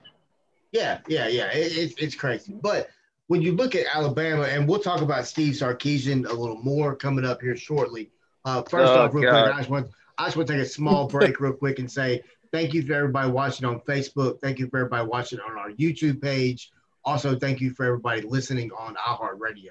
Uh, we got Nathan Wilson with us tonight, uh, breaking down everything college football, Uh, with the playoff and everything like that going on, four-star sports show. But, Nathan, speaking of Steve Sarkisian, and we'll get a little more into him and his uh, travel plans as it is, um, but I'm really oh, impressed yeah. with Cancel just travel plans. What, yeah, he does. Uh, what, what he's done with this offense looking good. If you go back and look at last year with Tua yeah. Tagovailoa, um, and then you, you, you look at this year with Mac Jones, a different style quarterback. Mac Jones is more of a pocket, uh, has more of a pocket presence, more of a pocket passer, uh, more style. Yeah. But Steve Sarkisian is an offensive genius. I mean, it is. It was really. I don't think it showed until this season. Well, you got to look back as also when Steve, when Nick Saban, uh, when he ended up catching COVID. Twice, but the the second time he caught it, you know, he wasn't able to be there. So, you know, that, that shows you a lot that Nick Saban gave the opportunity to Steve Sarkisian to coach the to coach Alabama for him for that one game, and oh, yeah. showed right there that Steve Steve can be a head coach, and he, he's a he's an also he's an amazing offensive coordinator. Uh, I hate. To see that, you know, he's leaving, but I know that Texas couldn't pick the better person. I mean, he, he's he, he's a great guy. He know he know he knows he knows his college football. He knows the plays he wants to run, and you know, he's done a lot with this offense. You know, we when Tua was there, we we threw the ball a lot, and I'm glad about Steve Sarkisian. Because Steve kind of brought the running game back when Mac Jones took over under center, because Najee Harris was getting the ball more and having these awesome runs like the one against Notre Dame where he literally leaped over that uh, cornerback and just kept running. I think he ran about uh, fifteen more yards or something like that before getting tackled. But Steve Sarkisian, you know, I wish him the best luck at Texas, uh, you know, and I, I think I, I told John this uh, earlier when we were talking about it. You know, he was actually supposed to go to an interview for the Auburn head coaching job, and Steve canceled it. So showing that he canceled it has me kind of thinking that Texas has been talking to him for a while. But also, yeah, but, also Auburn wasn't appealing to a lot. Is like like Auburn even approached approached the um, U A B coach, and he said he told them no, and then like Hugh Freeze yeah. said no, and then it's like so maybe yes you're you're right Nathan, like Texas may have been talking to him, but maybe Auburn just didn't seem appealing to him, because also when you're a head when you're a coach like that and and this is your career and this is what you do, you kind of know you kind of start understanding what situations you'll be successful in and stuff. And maybe he saw that, but it's like the U A B coach. Maybe he's like, I could be more successful here at U A B than ever going to Auburn. And then maybe right. Steve, Steve said the same thing, like, oh, oh, Texas, I, I have a better chance at Texas and the Big twelve. And maybe I can recruit out of that state, you know, hopefully bring, bring, um, re- recruits back and and then um, and be more successful. So the point of my what I'm saying is um, he understood like he understood where he would be more successful. And also Auburn's not that appealing job right now. Um, and mainly, and I was talking to my buddy Raymond about it too, it's mainly because of the fans. I'm just going to be honest right now. Like the, the fact that the fans were hitting up Hugh Freeze, like that's, that doesn't look good. They don't want to mess with that. He, he's already getting what's, what's a million dollars here and there. Like he's already getting what, four million dollars over at Liberty. He's like, I'm not going to get, I'm not, I don't want to make seven million dollars and be treated like crap. You know what I mean? Well, well, I, I can say this, Aaron, you know, talking about Hugh Freeze and, you know, Steve Sarkisian leaving. And if by any miracle chance, you know, Hugh Freeze is watching this, we'll take you to Alabama. Come to Alabama. I mean, if Hugh Freeze is watching this, I want to know, dadgummit, because I didn't know he was a fan. But look, but look, but I want to say this, though. Hurry up and get to and, his house. You know, yeah, yeah, I got to hurry up because I, I, I, don't, I don't want Steve to leave this tent. We got we got a good thing rolling. But if anybody, you know, Alabama, they always talk about it. Alabama assistants, Nick Saban assistants always leave and go make a name for themselves somewhere else and all this. And here's my thing, and maybe a lot of Alabama fans will agree with me. I know, I know a lot that I know agree with me on this. Why take our coordinator? Can't y'all just take our defense coordinator? Because we kind of don't really need him right now. So, I mean, but going back to the game though, and talking about it, offense looked good. Defense, mm-hmm. we still we still got a lot of holes and. A little bit of a struggle we got to fix up. Uh, we play, played good. Uh, it's like Nick Saban used to always say, they did all right. It was it wasn't to my liking. There was you know improvements that needed to be made. I mean, Malachi Moore didn't play in the game, right? And uh, Christian Harris played in and out a little bit because I think uh, I think he was a little bit sore from his injury he had. So I think uh, Saban just pulled him to. Get him ready for the uh, the next the big game, the Natty game against Ohio State. But uh, I just I, I our offense. If I have to say, offense looked really good this year. I mean, and I'm ta- I'm going back when Lane Kiffin was there and all them. Steve Sarkisian made our offense look really good. He the plays that he comes up with, and the the plays that he calls, and you know Nick Saban has him call and all this. I mean, you, you see it all over. All when you're watching the games, you see like, okay, well they're gonna go go uh, co- double coverage Devontae Smith. Okay, well watch this. I'm gonna have a play where I'm gonna get someone open. You know, Mechie open or Beasley open or you know anybody. Heck, I'll dump it off to Najee Harris and have him do it. I mean, it doesn't really matter. But I yeah, think that Steve Sarkisian helped. Ma- Right, and I think I think I think Steve Sarkisian actually molded Mac Jones a lot this year, and brought the talent that Mac Jones has, and just showed everybody that I mean he's got talent, dude. And there's a reason Alabama has w- recruited him and got him, and there's a reason you know he sat on the bench behind Jalen Hurts, behind Tua Tagovailoa. He was waiting for his opportunity, waiting for his chance, and he got it this year. He proved it. I mean. And and now, look, he's a Heisman candidate. So that just goes to show you, I mean, Steve Sarkisian had a lot to do with it, with, you know, molding him into the quarterback that he is. Yeah, I, I completely agree. And, I mean, I think when you look at Steve Sarkisian, Steve Sarkisian is a smart man. Think about it. Would you yeah. leave Alabama as their offensive coordinator and go to the dark side, go to Auburn? To have to turn around and face Saban next year? No. Why would you do that? Uh, I mean, uh, now don't get me wrong.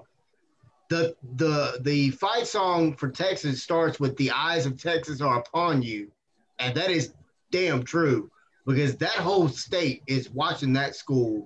They're watching how they recruit.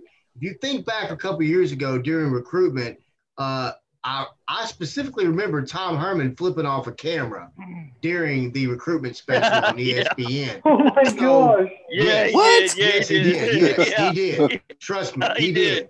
did. So you know, my thing is, if you can't take the pressure, don't get in the kitchen. I mean, you know what I'm saying? Uh, I, I think if you look at Steve Sarkisian, he's been under Nick Saban for a couple of years now. Plus, he, as we've all alluded to, he's got that head coaching experience from U S C. And let's be honest, I think he did a really good job at U S C.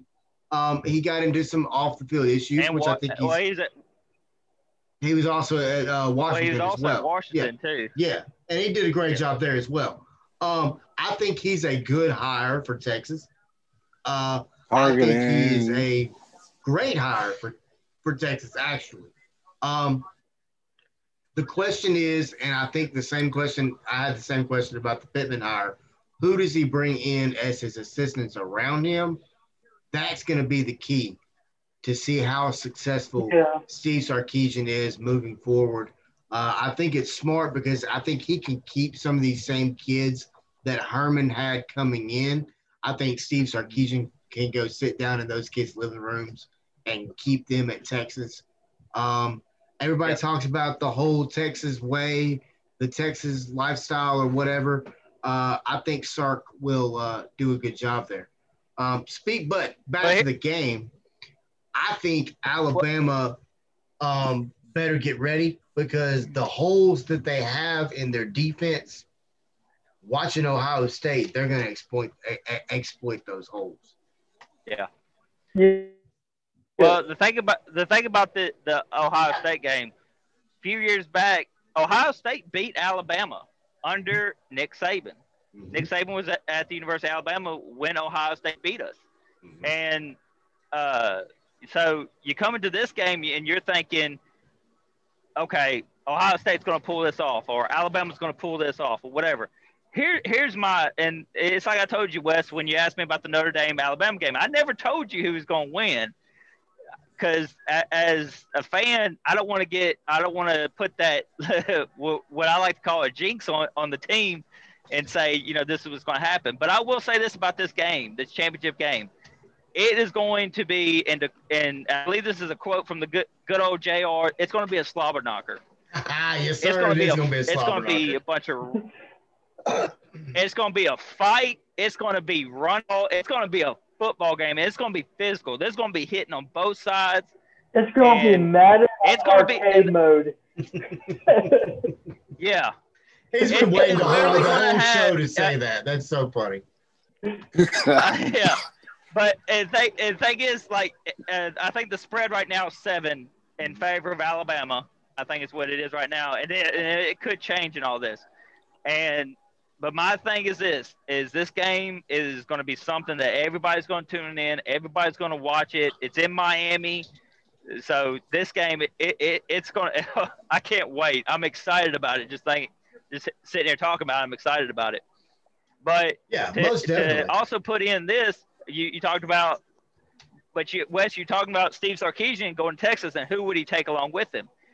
If Steve Sarkisian, I hate to say this, but if Steve Sarkisian w- was as smart as he is, I think for his defensive coordinator, he's going to take Troy Strong with him. No, no, I don't think so. I think, yeah. I, no.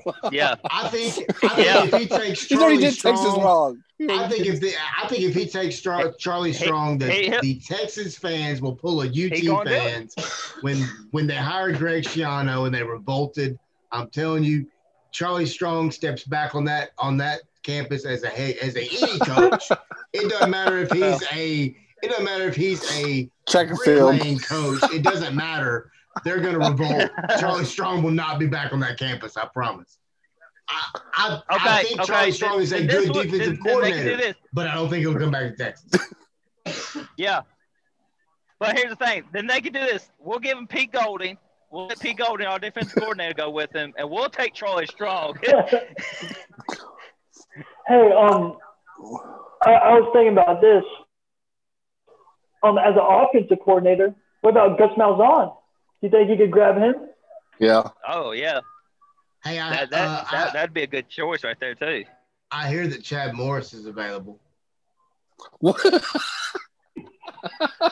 no. no. no. For Texas fans Just saying. God, he can recruit to stay in Texas. I mean, well, wait, wait, wait, wait, wait, wait. Y'all forget about one person. You know, there is one coach that's available, Jim Harbaugh. He's still available. He's available right now too. Harbaugh's available. Yeah. Jim Harbaugh? Yeah, no, he's, he's not. He, he's still. Michigan, Michigan's going to let him go. Michigan again is going to let him go, dude. When? Man, I Tomorrow? thought you had some breaking news I didn't know about. I'm like, what? When did they fire him? I no, figured my phone no, lit Michigan, up with that information. I'm telling you right now. No, no, Michigan. I, I have that feeling. Michigan is is trying to figure out a way to so, let him go. I was actually reading an article earlier. This is about coaching. Coaches moving around. But, um, Urban Meyer may be the next Jacksonville coach. Did one of y'all say that? Like before we were talking. Yeah, I did like last week. But yeah. Yeah, yeah, yeah. I said him or Dabo. I think I did. Well, speaking of Ohio State, Clemson. Well, can I say something about the Alabama game? Oh, go ahead, go ahead, go ahead, go ahead, go ahead, go ahead, go ahead. First off, I just want to say the T S A A should be ashamed of itself by having a personal foul rule on a leaping as well in the T S A A. That's a flag in high school football. I want to say that first of all. Yeah. But uh, but I also what? want to say like it's a flag said, to jump over somebody.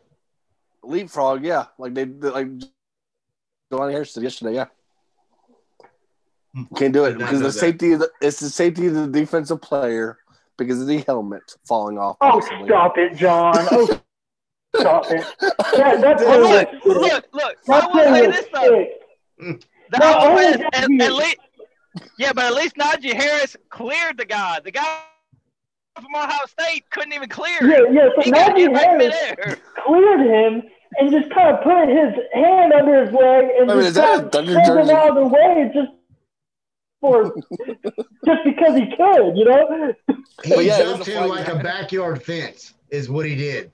But yeah, he jumped him like a, a backyard it, fence. It is a in Tennessee. It is a flag in high school football. But anyways, but but, but this is college football, John. I know, but that still, in high school football players do it too. They should never call that a penalty. That is the stupidest rule I've ever heard of in my life. But go ahead, John. But yeah, I, you know, y'all talk about the defense. I thought the defense, you know, has done pretty well all year long until the S E C championship, especially with all these linebackers that have basically been either injured in the preseason or injured in the regular season, you know? Yeah. The linebackers for Alabama also have been struggling all year on both – on. I mean, they've been struggling at times, but I thought their defense has played okay all year long. Especially yeah, no, the way I take, I take nothing away from Alabama's defense. I think they've got a damn good defense. Um, but didn't – but, but they, the reason not, I'm bringing up – hang on a second. Okay, go ahead. The reason I'm bringing up – Nathan, isn't, didn't their defense like lose like Joshua McMillan this year in the preseason? Then they lost like another linebacker, you know, in this preseason as well. They they lost. All right, so Dylan Moses and Chris. All right, so Christian Harris was one guy that okay. we lost last season due to injury, and he came right. back. And Dylan Moses, he's he's uh, he stayed. Uh, We had a few right, injuries Joshua, coming in, you know. So I'm bringing Joshua from from Memphis, I bring him up as well because he got hurt in the preseason. Yeah, yeah, right. And the thing about it is, you know, I'm not I'm not taking anything away from Alabama's defense. We have a defense, all right. It's just we had. I mean, when you face Florida, you have. You, we had to worry about Kyle. Uh, was it Kyle Pitts? And uh, what's the other guy, number one? T- is it Tony? Mm-hmm. Tooney? And it's like Saban said, you can't double coverage two guys when they're both on the field at the same time. That opens up too much. And then when you put, like, for instance, in the Notre Dame game, when we ha- when we put uh, Dylan Moses on a running back, I mean, he's going to get called for the pass interference. We all know that. And he got away with a, with one call, and I know that much, and I'm glad they didn't call it. But when you have to put Dylan Moses on a running back and a running back that has speed, I mean, everybody knows this. If you're running back, if you if you're a quarterback and you see that your running back that, that is on, and they got a linebacker up one on one with him, where are you going to go with the that ball?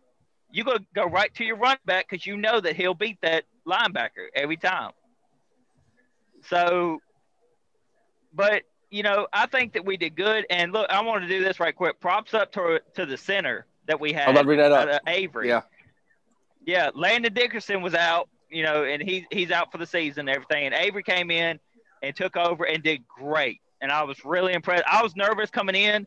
And Notre Dame even had a, a, a second string center too. Mm-hmm. So, but I, I was really impressed by Avery. He came in, took over the role, did a great job. You know, so I got to give props to him too. That's what I was about to bring up. I was very much impressed with the, the center play and the offensive line play for Alabama. Yeah. Yeah. And, and another thing to bring up, uh, see, one of our D Bs, one of our good, one of our top D Bs, Malachi Moore. He didn't. He didn't get to play because of our coach didn't play because of injury. But Malachi Moore is one hell of a D back, along with Patrick Surtain, Battle, you know, all them guys.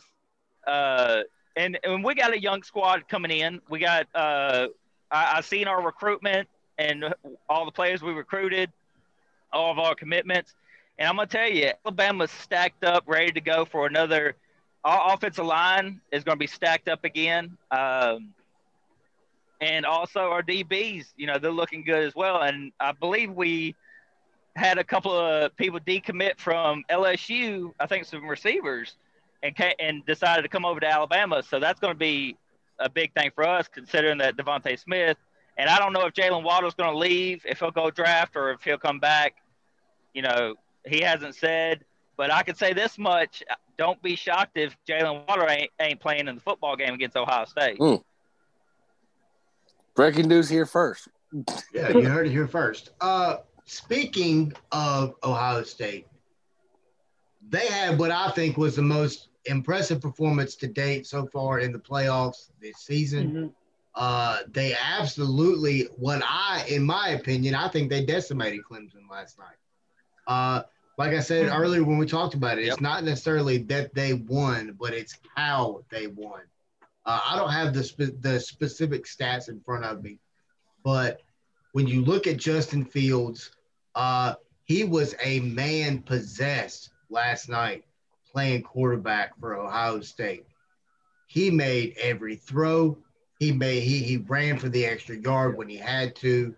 Uh I love that little running back they've got. What's his name? Trey Sermon, um, a kid out of Oklahoma, transferred over from Oklahoma. Yeah, Trey Sermon. Yeah.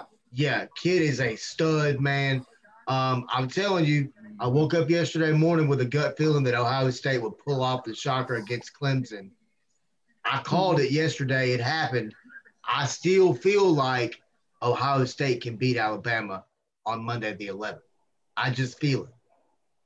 Yeah. Well, I want to uh, give – yeah, I'm going to give my two cents of it. I just think also, like I talked about yesterday with everybody, you know, I'm just – like we, I was kind of, like I was concerned going into that game after they said Clemson's offensive coordinator wasn't coaching that game due to COVID, you know. Oh, yeah. Like we talked about all season long, you know, COVID yeah. this, COVID that. Mm-hmm. But Trevor Lawrence kind of looked like he was lost a little bit on the offense at times, you know, with the play, play calls. But um, yeah. like y'all said, I don't give credit, tons of credit to Ohio State and Coach Day. They came out and popped Clemson in the mouth. Um, yeah. and, and I'm very much still impressed with the offensive line in Ohio State the last two ball games. three hundred plus rushing yards against the Northwestern defense. And then yesterday, given, you know, Clemson, I know they lost their top linebacker due to that targeting call, but credit Ohio State's offensive line by, by giving Justin Fields pretty much all day to throw the football as well. Mm-hmm. Because looking at some of the stats, Justin Fields from ten to fifteen yards pat, or even longer throwing the ball downfield, it was dropping them on a dime as well. You talk about yes, he was. Jones, quarterback yep. from Alabama, but Justin Fields showed if he's not coming out this year, he'll definitely be in the top to next year in the N F L draft. But I think Justin Fields, the way he became a man in that game as well, getting hit on that targeting call and being a, against that linebacker, Justin Fields just became a leader and impressed me. Like I told y'all this, what, last week or two weeks ago, that I thought Zach Wilson, the B Y U quarterback, was probably going to be the second quarterback taken. Mm-hmm. No, I think if Justin Fields does come out this year, Justin Fields will definitely be the, be the number two quarterback taken now. And he showed it against Clemson yesterday on that football field. Oh, yeah. Well. Well, yeah. Can I can I go? Or, yeah. So, um, go ahead. So, so this game, like, was incredible. So I felt like Justin Fields and Trevor Lawrence were similar. And, and I'll say this, like, not this game, but, like, as quarterbacks. So Ohio State and Clemson played against each other last year too, right? Mm-hmm. In the semifinal. Right. Remember when Trevor Lawrence got hit in the head and all of a sudden he just went lights out, just ran that sixty yards, and all of a sudden um, Justin Fields gets shot in the ribs, and I'm like, oh, he's out for the rest of the day. And then all of a sudden, done for the game. Lights out, like, boom, done. Yeah. But um, I mean, I mean, I, I just, I, I just knew, I knew after that game last year, Justin Fields wasn't going to allow it again. Now, I was overshadowed by, like, twenty twenty. twenty twenty overshadowed me when I when I was thinking about this. You know, it's like, oh, they only played six games. They're not ready for this, this, that, and the other. You know, we all played that game. But um, um, Justin Fields was, was a big boy and showed up. But here's also another statistic that I wish I knew before this game. Clemson has never won a bowl game in the state of Louisiana. Mm-hmm. They're oh and five. In nineteen fifty-nine, wow. Lost to L S U in the Sugar Bowl. In nineteen eighty-five, they lost to Minnesota in the Independence Bowl. God, in twenty eighteen, Minnesota. They lost to Alabama in the Sugar Bowl. In twenty twenty, they lost to L S U in the National Championship. Yep. In twenty twenty-one, they lost the Sugar Bowl to Ohio State. Yeah, that's that's, that's a very interesting fact. I did not know that either. Art Lee Corso over there. Let's go. I know, right? Pulling out yeah. some great statistics. Now, I will say this. We are going over the uh, the the game, but I do not want to break down the national championship game yet. I want to yeah. save that for next weekend and really just dive into it as a game, sole game. Uh, yeah. Definitely want to get Nathan back on as well next weekend to break that down. We'll get Posty on for Alabama fan. But as well, I do want to talk about the Heisman Trophy coming up Tuesday night. Oh, God. Um, that is Tuesday. Wait, hey, hey, Wes, Wes, can I say something real quick? I just want to say something real fast. Yeah, go ahead. Go ahead. Since, since John's John's over there making making some comments about Bama and everything, I just want to say this. As a Georgia fan, how bad are y'all kicking yourselves to see Justin Fields and how he's doing? To be honest with you, I really thought he wouldn't be. I mean, I think he's been a better fit under yeah. Coach Day's offense rather than Kirby Smart's offense. Yeah, I completely agree. Completely, I that makes sense. Great. But yeah, what no, I, mean, I, mean, I think he would have. I mean, I think Kirby Smart would have done great. I mean, I thought it would have been great too. But the thing is. Uh, I don't want to rego- I don't want to talk about his past to Georgia that much because of what happened regarding the Georgia baseball team back, yeah. in, you know. Mm-hmm. Uh, yeah. But that ruined Justin Fields completely. So when that thing came out regarding the Georgia baseball team, you know, regarding doing this and that, because I think Justin Fields was going to be a two-sport athlete at Georgia by playing yeah. baseball and football. Well, James, so, James Winston was a two was a two sport yeah. athlete too at Florida State. Yeah, he State. played baseball at Florida State, then also played football as well. But I guarantee um, you, I think if Justin, if the Georgia baseball team did not pretty much have that issue regarding whatever happened, you know, back in the day. But I think Justin Fields would have basically probably stayed at Georgia under Kirby Smart, and I think Kirby Smart would have basically gave him a chance and you know and whatnot as well. But yeah. I think Coach Day's offense was a better fit overall than Coach um, now, Smart. Now, now, I do want to say this, too, and this is, uh, we, you know, we were about to talk about the Heisman, and I don't know if anybody called, called it, uh, Mac Jones, during the, uh, the post-game press conference that he had, they were trying to get Mac Jones to say something about, you know, they, they made a comment at, or they were asking him questions about, you know, his performance and everything. And they were like, do you have your speech already written out for your Heisman candidacy? And I like how Mac Jones handled it.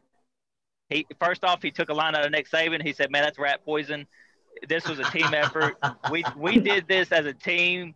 And, and you know, that, that just shows you the kind of player he, he is. Yeah. You know, he, he he's not as good. I mean, unless you know, it, it's his it's his offense, it's his wide receivers, it's his linemen. You know, he gives credit to all them guys because it, I mean, to be honest, if he didn't have that line blocking for him, if he doesn't have the receivers, you know, you, you, you're nothing without your team. So you know, credit to him for not falling into that little rat poison question and answering it and but, giving but also, uh, props up to his team. Also, if Devontae Smith wins, I think Mac Jones should be runner-up, period, because he's yeah. throwing the ball to Devontae Smith. Absolutely, you know, it's, yeah. like, it's like you Devontae literally just Smith, stole what I was getting ready to say yeah, about the Heisman win right any there. Heisman without Mac Jones. Yep, same here.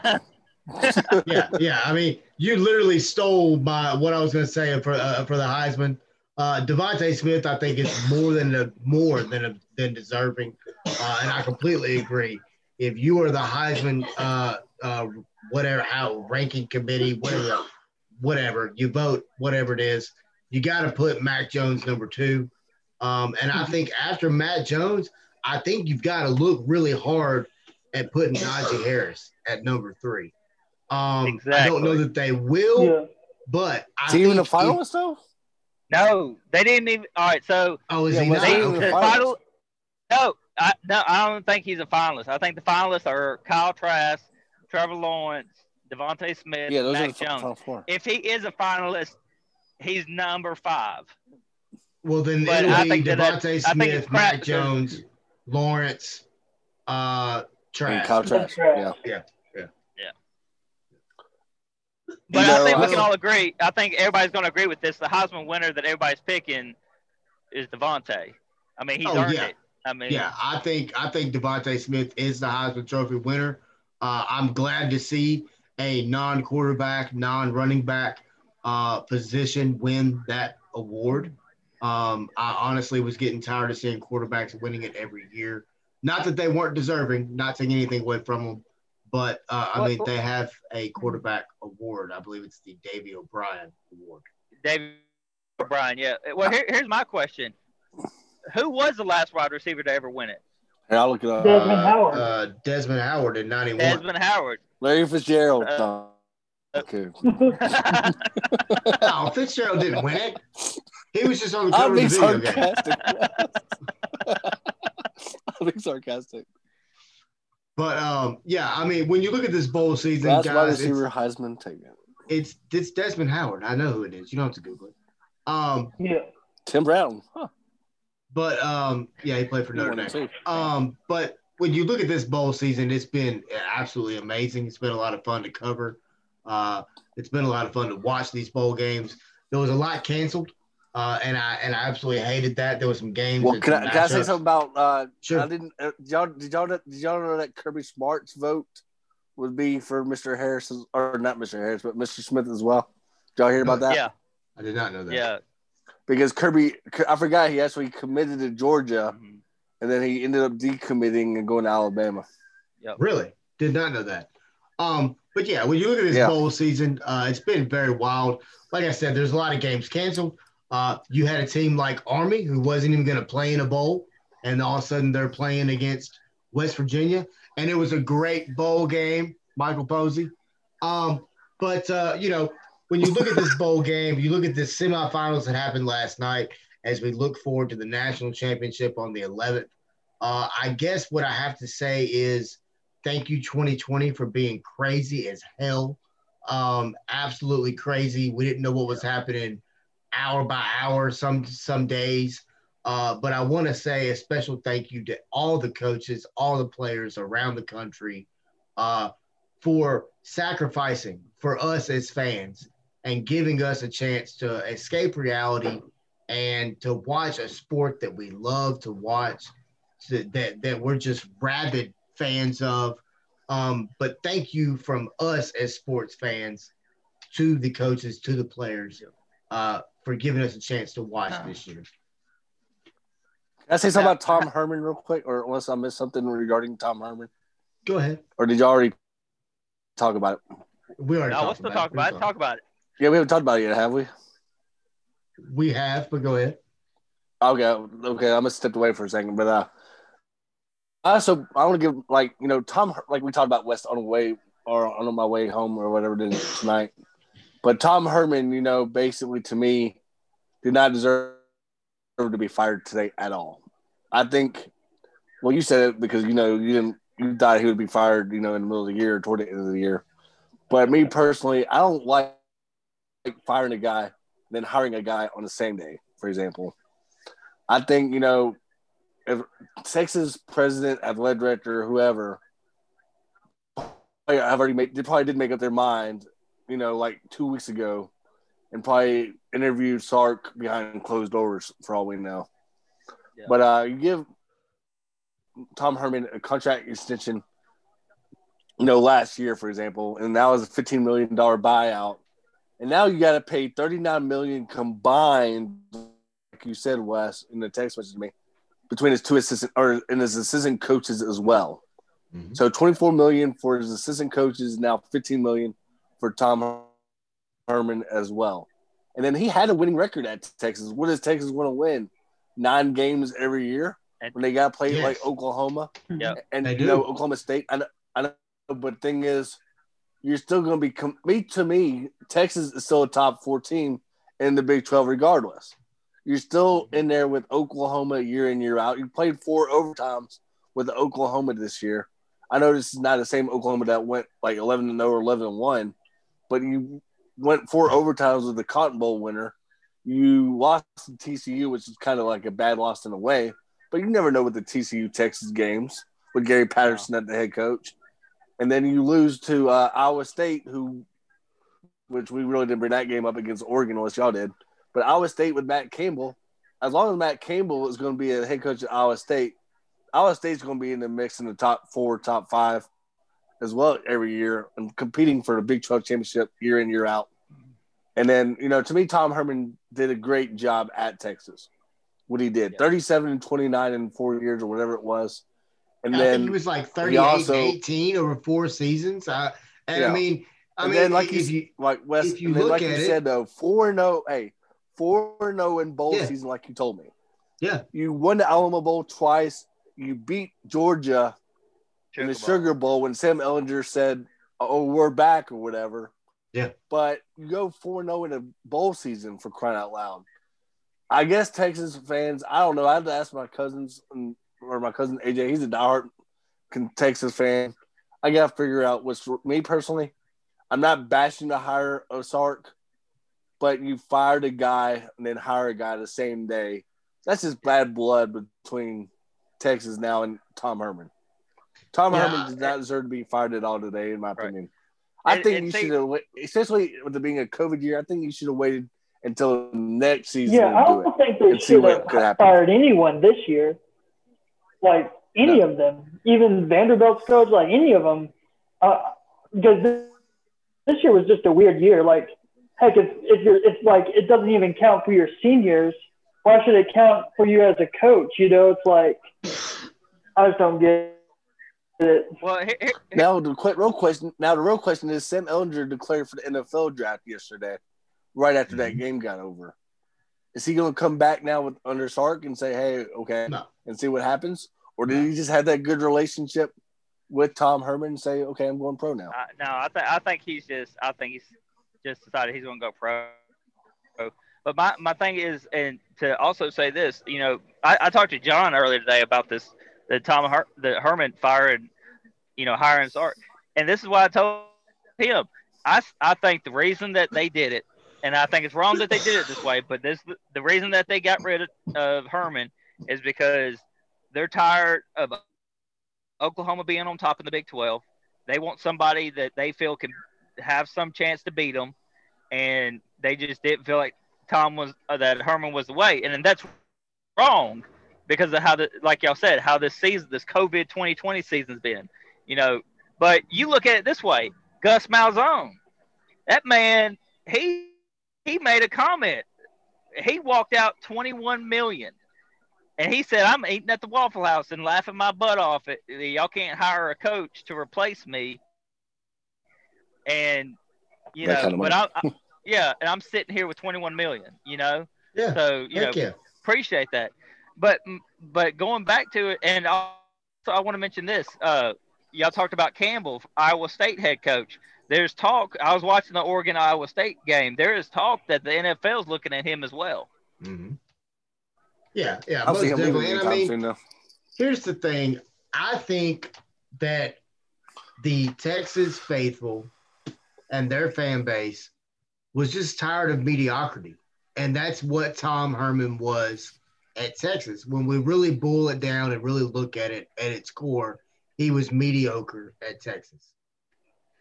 You gave Charlie well, Strong, what, five years? Five or six, wasn't it? Five or six. Yeah. I, I mean, you give Tom Herman four, he's thirty-eight and eighteen. He wins four consecutive bowl games. Um, Vince Young ain't walking back through that front door. Mac, jo- Mac, uh, Mac, the North Carolina coach, uh, Mac Brown is not walking back through that through that door. I know they hate that. I know they hate hearing that. But I think if you bring a guy in like Steve Sarkisian, and I think Texas is very similar to Auburn, I think you, you don't make a move like this unless you know who you're going to hire. Now, with Auburn, I don't think they really knew, knew. But I think with Texas, I think they knew. I think they knew, look, let's go ahead and make this move and go get Starkey. Go ahead. I, I, I think this, and, I, and I'm going to go back to what I said before. There is a reason, I think, and I think another reason that Steve Sarkisian turned down the Auburn job was because Texas was already offering him up. I think Texas already was working out a, a something for him because, I mean, the man didn't even try to go hear what they had to say. He said, no, I'm good. He canceled the whole interview, everything. And uh, real quick, though, I just want to bring this up. Who's winning the North Carolina Texas A and M game right now? Because I, I A and M, A and M's up seventeen and thirteen. So, I mean, there, there's right there another good game going on right now. So, well, I, I thought but, North Carolina would get killed the way those all those players optioned out too. Well, I mean, look look at Florida. They had, uh, yeah. I think Florida had six players opt out, yeah. and that that's another thing that killed a lot of these teams because the you know you can just opt out and all this. But here, here's what I just want to say about the whole opting out. I don't really like it that much. I, I don't like that oh, they can just opt out and leave their team hanging like that. You know, well, look at Georgia for example, the first half. If you're doing it for a personal, like family-related reason, uh, something like that, I get it. Uh, if you're if you're just a hot shot and you're pissed off because you're not going to be the number one starter and you leave, no, I don't get it. But what's the difference in a player doing it and a coach doing it? Because Amen, in today's day and age, a player is not going to play for a university. And I know that's hard to hear, but in today's day and age, they're not going to Alabama to play at Alabama. They're going to play for Nick Saban. They're not going yeah. to uh, play at Ohio State. They're going to play for Ryan Day or Urban Meyer or whoever it may be. Um, but with that being said, uh, you know, it, it, it's, yeah, the, the opt-out thing is very tough. It's very difficult to deal with. Um, but, but another but, thing, I mean, and, and, who, and who's to say, and who's to say, like, I know you're trying to get your draft stock up. You want, yeah. you want to be looked at, you, you know, you want your draft stock up. Who, what's not to say? Look at Justin Fields, for example. Not that great of a game in, in the in the game against Northwestern. Comes into the, to the, the playoff game.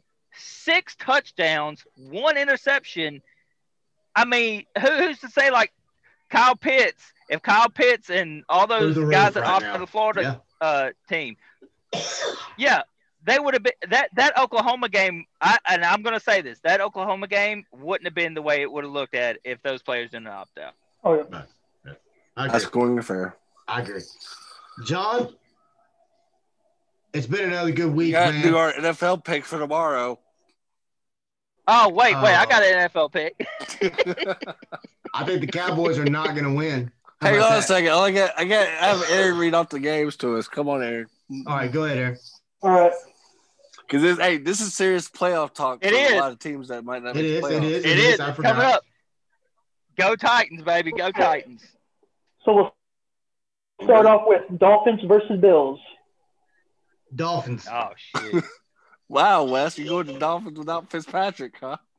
Ravens, Dolphins. Bengals. Hang on a second. Wait, oh, okay. So we'll go. I'm sorry. I'm sorry. Yeah. It's okay. But, uh, like, uh, just, you know, but. You know, Dolphins over the Bills without good old Fitzpatrick Beard at quarterback because of COVID. But, yeah, I'm going to go with the Bills because I get I like Josh Allen. He's the most improved player this year altogether. Okay, okay. Well, I, I'm going to go with Wes. I'm going to go. I'm gonna pick upset. I'm going to go Dolphins on this one. Okay. Who you got, Aaron? Um, I got Dolphins. I got Dolphins on this one. I'm going with Buffalo. Defense, baby.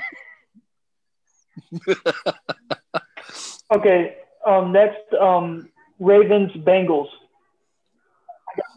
Ravens. Ravens. Ravens. Ravens. Ravens.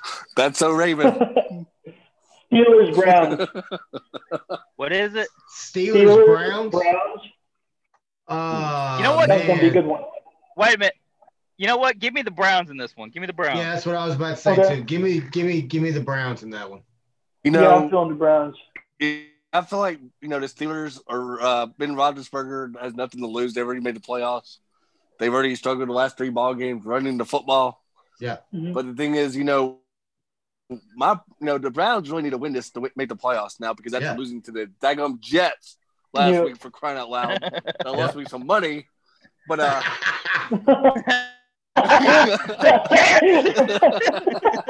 Why you don't bet on the Jets, John? Oh hey, the Browns are just a better team altogether than the freaking Jets. That wasn't last week. Uh, I definitely like, you know, Mason Rudolph is starting at quarterback for the Steelers, but I definitely like y'all said the Browns, the running game, and Baker Mayfield and good, yeah. good old Myles Garrett on defense. Let's go here. Let's go Browns. You, man, Browns are favored by ten. Hopefully, there's not.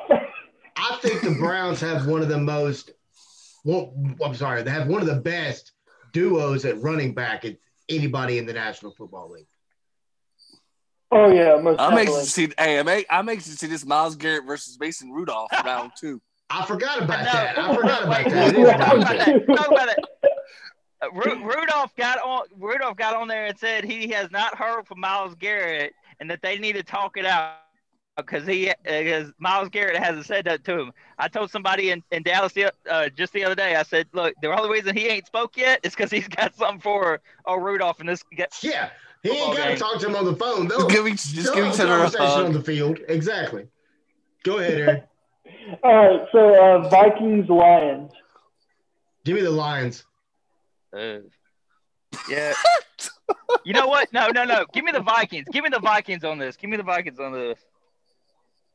Wes, I don't know what's worse than your uh, U T E P pick that you picked early in the season or this one. but uh, but uh, hey, if Detroit wins this, praise Matthew Stafford and let him so be the mayor of Detroit. So Cousins is my backup, or I think I'm going to start him on my fantasy football. So I got I got the Minnesota Vikings on this game. All right. In memory of Devin, Delvin Cook's dad, I'm going to Vikings. Yeah. All right, then Jets, Patriots. Jets. no, no, that's, that's actually a good get. Like, what's, what's the spread? What, what's the spread on this game? It doesn't matter. The Patriots are favorable. England is a three-point favorite. Exactly. They're a three-point favorite. Three Give me favorite. the Jets all day. Give me the Jets. Wes, Wes, do you have an insight on this on this Jets team that we don't My inside scoop is that New England is terrible with Cam Newton at quarterback. Give me the Jets. J E T S Jets, Jets, Jets. Hey, you know wait, what? Wait a minute, Wes. Are you tr- are you are you trying to tell us that we need to place our money on Jets right now? That- hey, if y'all put money on it and it, and it and it hits, great. If it don't hit, sorry. You know, hey Wes, you do have an interesting point because like you said, Cam Newton's offense has been a lot slow lately. Yeah, it's terrible. It's terrible. But the thing, but the thing is, you know, the Jets are going to play for their head coach who's getting fired tomorrow after the game now. What do the Jets have to lose? Oh, that's right. Nothing. the number one, oh, sorry, they already gave up the number one pick. They already gave it up. What's it matter? I tell you what. I tell you what. Wes has convinced me. I'm going with Jets. He knows something. I'm going with the Jets on this. Same here because I like. Hey, same here. I'm Jets on this show. hey, I'll, I'm going with the Jets because, like you y'all said, because Cam Newton's offense has been horrible lately. But the thing is, I'm very much impressed I, with Jets defense against Cleveland last week, and then yeah. Arthur Millette is going to come up big against Cam Newton and get two interceptions. See, see, hold on, wait, wait, no, Look, y'all were just talking crap about my pick, and now y'all are all over it like it's the best thing ever. Okay, go yo, ahead. yo, so, so um, on fantasy football, like you know what, I picked the Jets as my defense this week because because like they're twenty-eight percent boom. Like I mean, I mean they're doing way better than both Green Bay and Chicago's defenses right now, so I had to throw the New York Jets defense on my lineup, you know. Right? That, Let's but, go. Oh, I feel it's like that's a genuinely matchups. like good I mean, pick. That, that's not a bad matchup for that Jets defense. Cam Newton and that offense is yeah. just inept. It's terrible. That's a great matchup Arthur, for the I'm Jets going, defense. Like you said, Arthur, Arthur Millette and boys are gonna do their thing up. tomorrow. I'm telling you. Memphis connection. Tell him. Go ahead. And see, Aaron. And see okay. I, Okay, so next up we have Cowboys and Giants, and the Cowboys Ooh, are a one point five, one and a half point favorite. Just wake me up when it's over. Um, give me, uh, golly, do I have to pick? Uh, give me I'll pick Cowboys on this one. Give me the fifty-yard line to win the game. Um. Give me the Cowboys. Right, I'm going Jets. I just flipped the coin. I'm going Jets. Give me the Cowboys. Oh, my gosh. Wes, I'm going to go with the – I'm going with like, – Nathan does have an interesting point. I'm going with the Giants just because, one, Jason Garrett's going to take revenge and basically beat the Cowboys and get the Cowboys out of playoffs. Yeah. Although Tony Pollard better have a good game. That's all I got to say. All right, so next up, we got Falcons and Buccaneers. I got Buccaneers, hands down. Buccaneers all day. Falcons suck. Yep. You know, talking about the Falcons real quick, you know, they did get, you know, I'm glad the Falcons didn't work out with Sark after all, speaking of that as well. Yeah. Because mm-hmm. he deserves way better than being with the Falcons organization. But, uh, yeah, Tampa Bay all day. Tom Brady and good old Antonio Brown and good old Gronk is going to get it done. Nathan's over here yeah, dropping. Let, let me just say this. Let Nathan me, is not yeah, only dropping a trailer, quick. hooking up to a trailer, but he's also picking games. I love it. Go ahead, Nathan. Look, I'm just going to say this. And no, I, I'm done. I'm done for today. I'm going home. I, I, and all that. I, I, I've done my work week. It's time for me to enjoy some days off. Uh, but, look, my thing is this. Falcons lost me money in the Patriot-Falcon game. The Super Bowl, okay? I thought you were talking about this year. Oh, man, that was horrible. And I'm going to say this. They cannot keep a lead and hold it against Tom Brady. For some reason, they just can't do it. So give me the Bucs on this. I, I I don't even have no faith in the Falcons anymore. Yep, yep, yep, yep, yep. Did you give him a – right, um, hang on a second. Did you give Sark's thank you card or to his house yet? Hey, you know what? I, I'm going to I'm going to Liberty. I'm going to get Hugh Freeze right quick. uh, we're going to bring Hugh Freeze back to the S E C. All right, y'all. You might get Michael Orr to go help him. Packers Bears. Hey, what, what? Packers, what? Packers Bears. Packers Bears. Oh. Uh, Green Bay is a four-point favorite. Green Bay. Green Bay. I think Aaron Rodgers where, where is too tough. Where are they playing at? They're playing in Chicago. It's in Chicago, yeah. Uh, give me, uh, give me, give me Green Bay. Give me Aaron Rodgers. Uh, I think that uh, offense is just too potent. Uh, with their, I mean, mm-hmm. Devontae Adams is just an absolute man among boys. Uh, yeah, give me Green Bay. I think they'll win that game by thirteen points. I'm yeah, just gonna I'm, say this. I got Green Bay too. Yeah, yeah I, I'm just gonna say this after that horrible Titan game against the Packers in the snow. Oh, Lord. Uh, I hate to say it. I'll, I'll go Packers. No, I'm going down for the Packers. I'm gonna go with Chicago. I think Chicago offense has basically been on all cylinders lately. In a way, I think Anthony Miller might have a breakout game, and I also think Mitch Trubisky finally has got a lot decent, a lot better as well as of late. So I'm going to Jason Smith and then some more teams, Chicago Bears teams, no. and uh, hopefully maybe Chicago can make the playoffs now because of Anthony Miller. All right, y'all. Next up, Raiders Broncos. Broncos oh. upset. Jake, John Gruden's got. I have Raiders playoff. on this one. Uh, now, give, give Raiders. Uh, give me Raiders. Give me the bra. Give me the Raiders. Yeah, you got Henry Ruggs, Josh Jacobs. I mean, just give give me the Raiders. That, that's yeah. without a doubt. I'm going yeah, Denver Raiders. Just because y'all are different. But okay. Wait a minute. Wait a minute. Wait, did you choose the Jets too with us, John? Or are you just, are you not going to yeah, go with the team? No, I didn't one? go with the Jets. No, yeah, I think we all did the Jets. Yeah, we all did. Yeah, okay. I think the Jets because my boys are from Memphis. That's what I did. I so talked y'all into some it. Reason, You're welcome. The, the Jets got some love now. Yeah, they got four guys that are going to pick them. That's it. Plus, they can play. And the only reason why they have some love now um, is because they have one more win over Jaguars. So our next game is Jaguars Colts. Who do you have? Jags. First, oh. first off, I want to say Phillip Rivers is going to be in the Hall of Fame one day. No, mm-hmm. the Colts will definitely win this game. Yeah. Jags. Yeah, give me, give me. Uh... Wait a minute, who? You know what? Yeah, no, no, no, no. I'm, I'm, I'm, I'm gonna go. I'm gonna go with Wes because I need the Colts to lose because they're still tied up with the Titans. I need to. Yep. Jags. Yep, give me the Jags. I need the Colts to lose. Give me go the Titans. Jags. Give me the Jags. Give me the Jags because look because. Because here, here's something else. Trevor Lawrence right now is hoping that the New York Jets don't get first. The spread is fourteen points right now.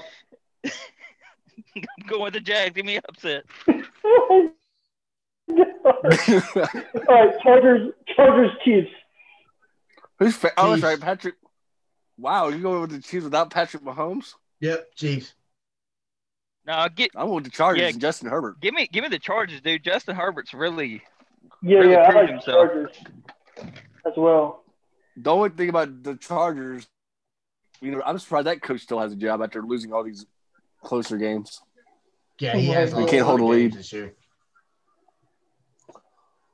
All right, Cardinals Rams. Oh, that's the game that could be on a playoff line as well. Mm. Give me uh, the Cardinals. Give me the Cardinals. Yeah, you know, yeah, I got the I, Cardinals. I'm going to go with the Cardinals because Jared Goff's not playing, and the Rams' offensive line – or not offensive line, but running backs. I love Henderson from the Memphis days, like, you know, as a Memphis fan. But their running game has basically been awful lately. Yeah, it has. And I think, and I think you know, ours – I mean, the, they still have a game-time decision regarding Murray as well at quarterback. So – I'm going to go with Kingsbury and make the, have them make the playoffs with this win. Plus, Larry Fitzgerald came back for another wow. year. All right, Seahawks, 49ers. Seahawks, Seahawks. Easy, big time. Seahawks. I, I got Seahawks. You're talking about the Seahawks real quick. I'm sure Nathan got the Seahawks as well. Right? Yep. But, uh, you know, Russell Wilson has not looked impressive at all lately as well. But the thing is, D K Metcalf has looked – like a stud lately as well. Dude, that guy's an animal, man. He is a he is he is a special special wide receiver. No, as no, as Lane Kiffin wore his jersey today on the sideline. He did. He did. Yeah, yeah, yeah. He did. Look, here, here's my thing. You know what? Put me down for the 49ers. Jerry Rice going to come out of retirement. You better bring Joe Montana and Steve Young with him. That's all I got to say. And, and T O's coming back, too. Yo. Yeah. Get your popcorn ready. Yeah. All right, y'all. All right, y'all. Saints, Panthers.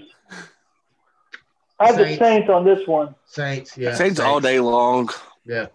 Yeah, Saints. Drew Brees. Although Matt, hey, Matt Rule, hey, although Carolina, gotta give Matt Rule some credit. I think he did pretty well this year as the first year coach at Carolina. Mm-hmm. All right, Titans, Texans. I got Titans. Titans, Titans better win. Titans all day. Titans yeah, Derrick Henry's my running back, so I, I need him to do well tomorrow. Yeah, this is football season should be already over. Wait, Titans all day. Derrick Henry makes another stiff arm on somebody and makes it yeah. real. Most definitely. I love it. I love it. All right, For real, I'm going to Titans real quick, but what did y'all think about J J Watt's good old post game conference last week? Loved it. Loved it. Loved, loved it. Loved every damn awesome. second of it. I loved it. uh, I'm glad to see no. J J Watt step up. I really am. I'm glad. I loved it. I want to see him as a Titan. Love to see that. All right. Yes. All right, y'all. So, Sunday Night Football, the last Sunday Night Football of the season of twenty twenty. Oh, it was Carrie Underwood. We have my birds. We have my birds playing Washington. Who do y'all got? Who? Washington's playing who? Um, my birds, the Eagles. Oh. So no, oh, oh, sorry, sorry, sorry. Yeah, my bad. Uh, yeah. Give me. Uh, fly, Eagles fly. Give me. Uh, John's singing and shit. Give me. Uh, give me Washington. Okay. You know, I hate to say this to you, Aaron, but I'm definitely going to Washington as well because Alex Smith at quarterback hopefully will play the game. And Dwayne Haskins is an idiot for getting whatever he yeah, has. He is. Yeah, he is. But, uh, yeah, I'm with Washington and Antonio Gibson. Although Jake Elliott does kick, like, five field goals, you know, for the Eagles. But that's funny, Wes. That's funny because it, for Dallas to have any chance of going to the playoffs, Philadelphia has to beat Washington. Mm-hmm. So I got the Eagles on this one. Thank you, John. I'm surprised you guys don't have the Eagles. No, we can't say the Cowboys. Okay. So we don't want them. Yeah, I don't like okay. the Cowboys. Okay. I care less about all right, Cowboys. All right. Now, now here's my pick because I'm upset with the Eagles because they, they, they benched my boy Carson Wentz.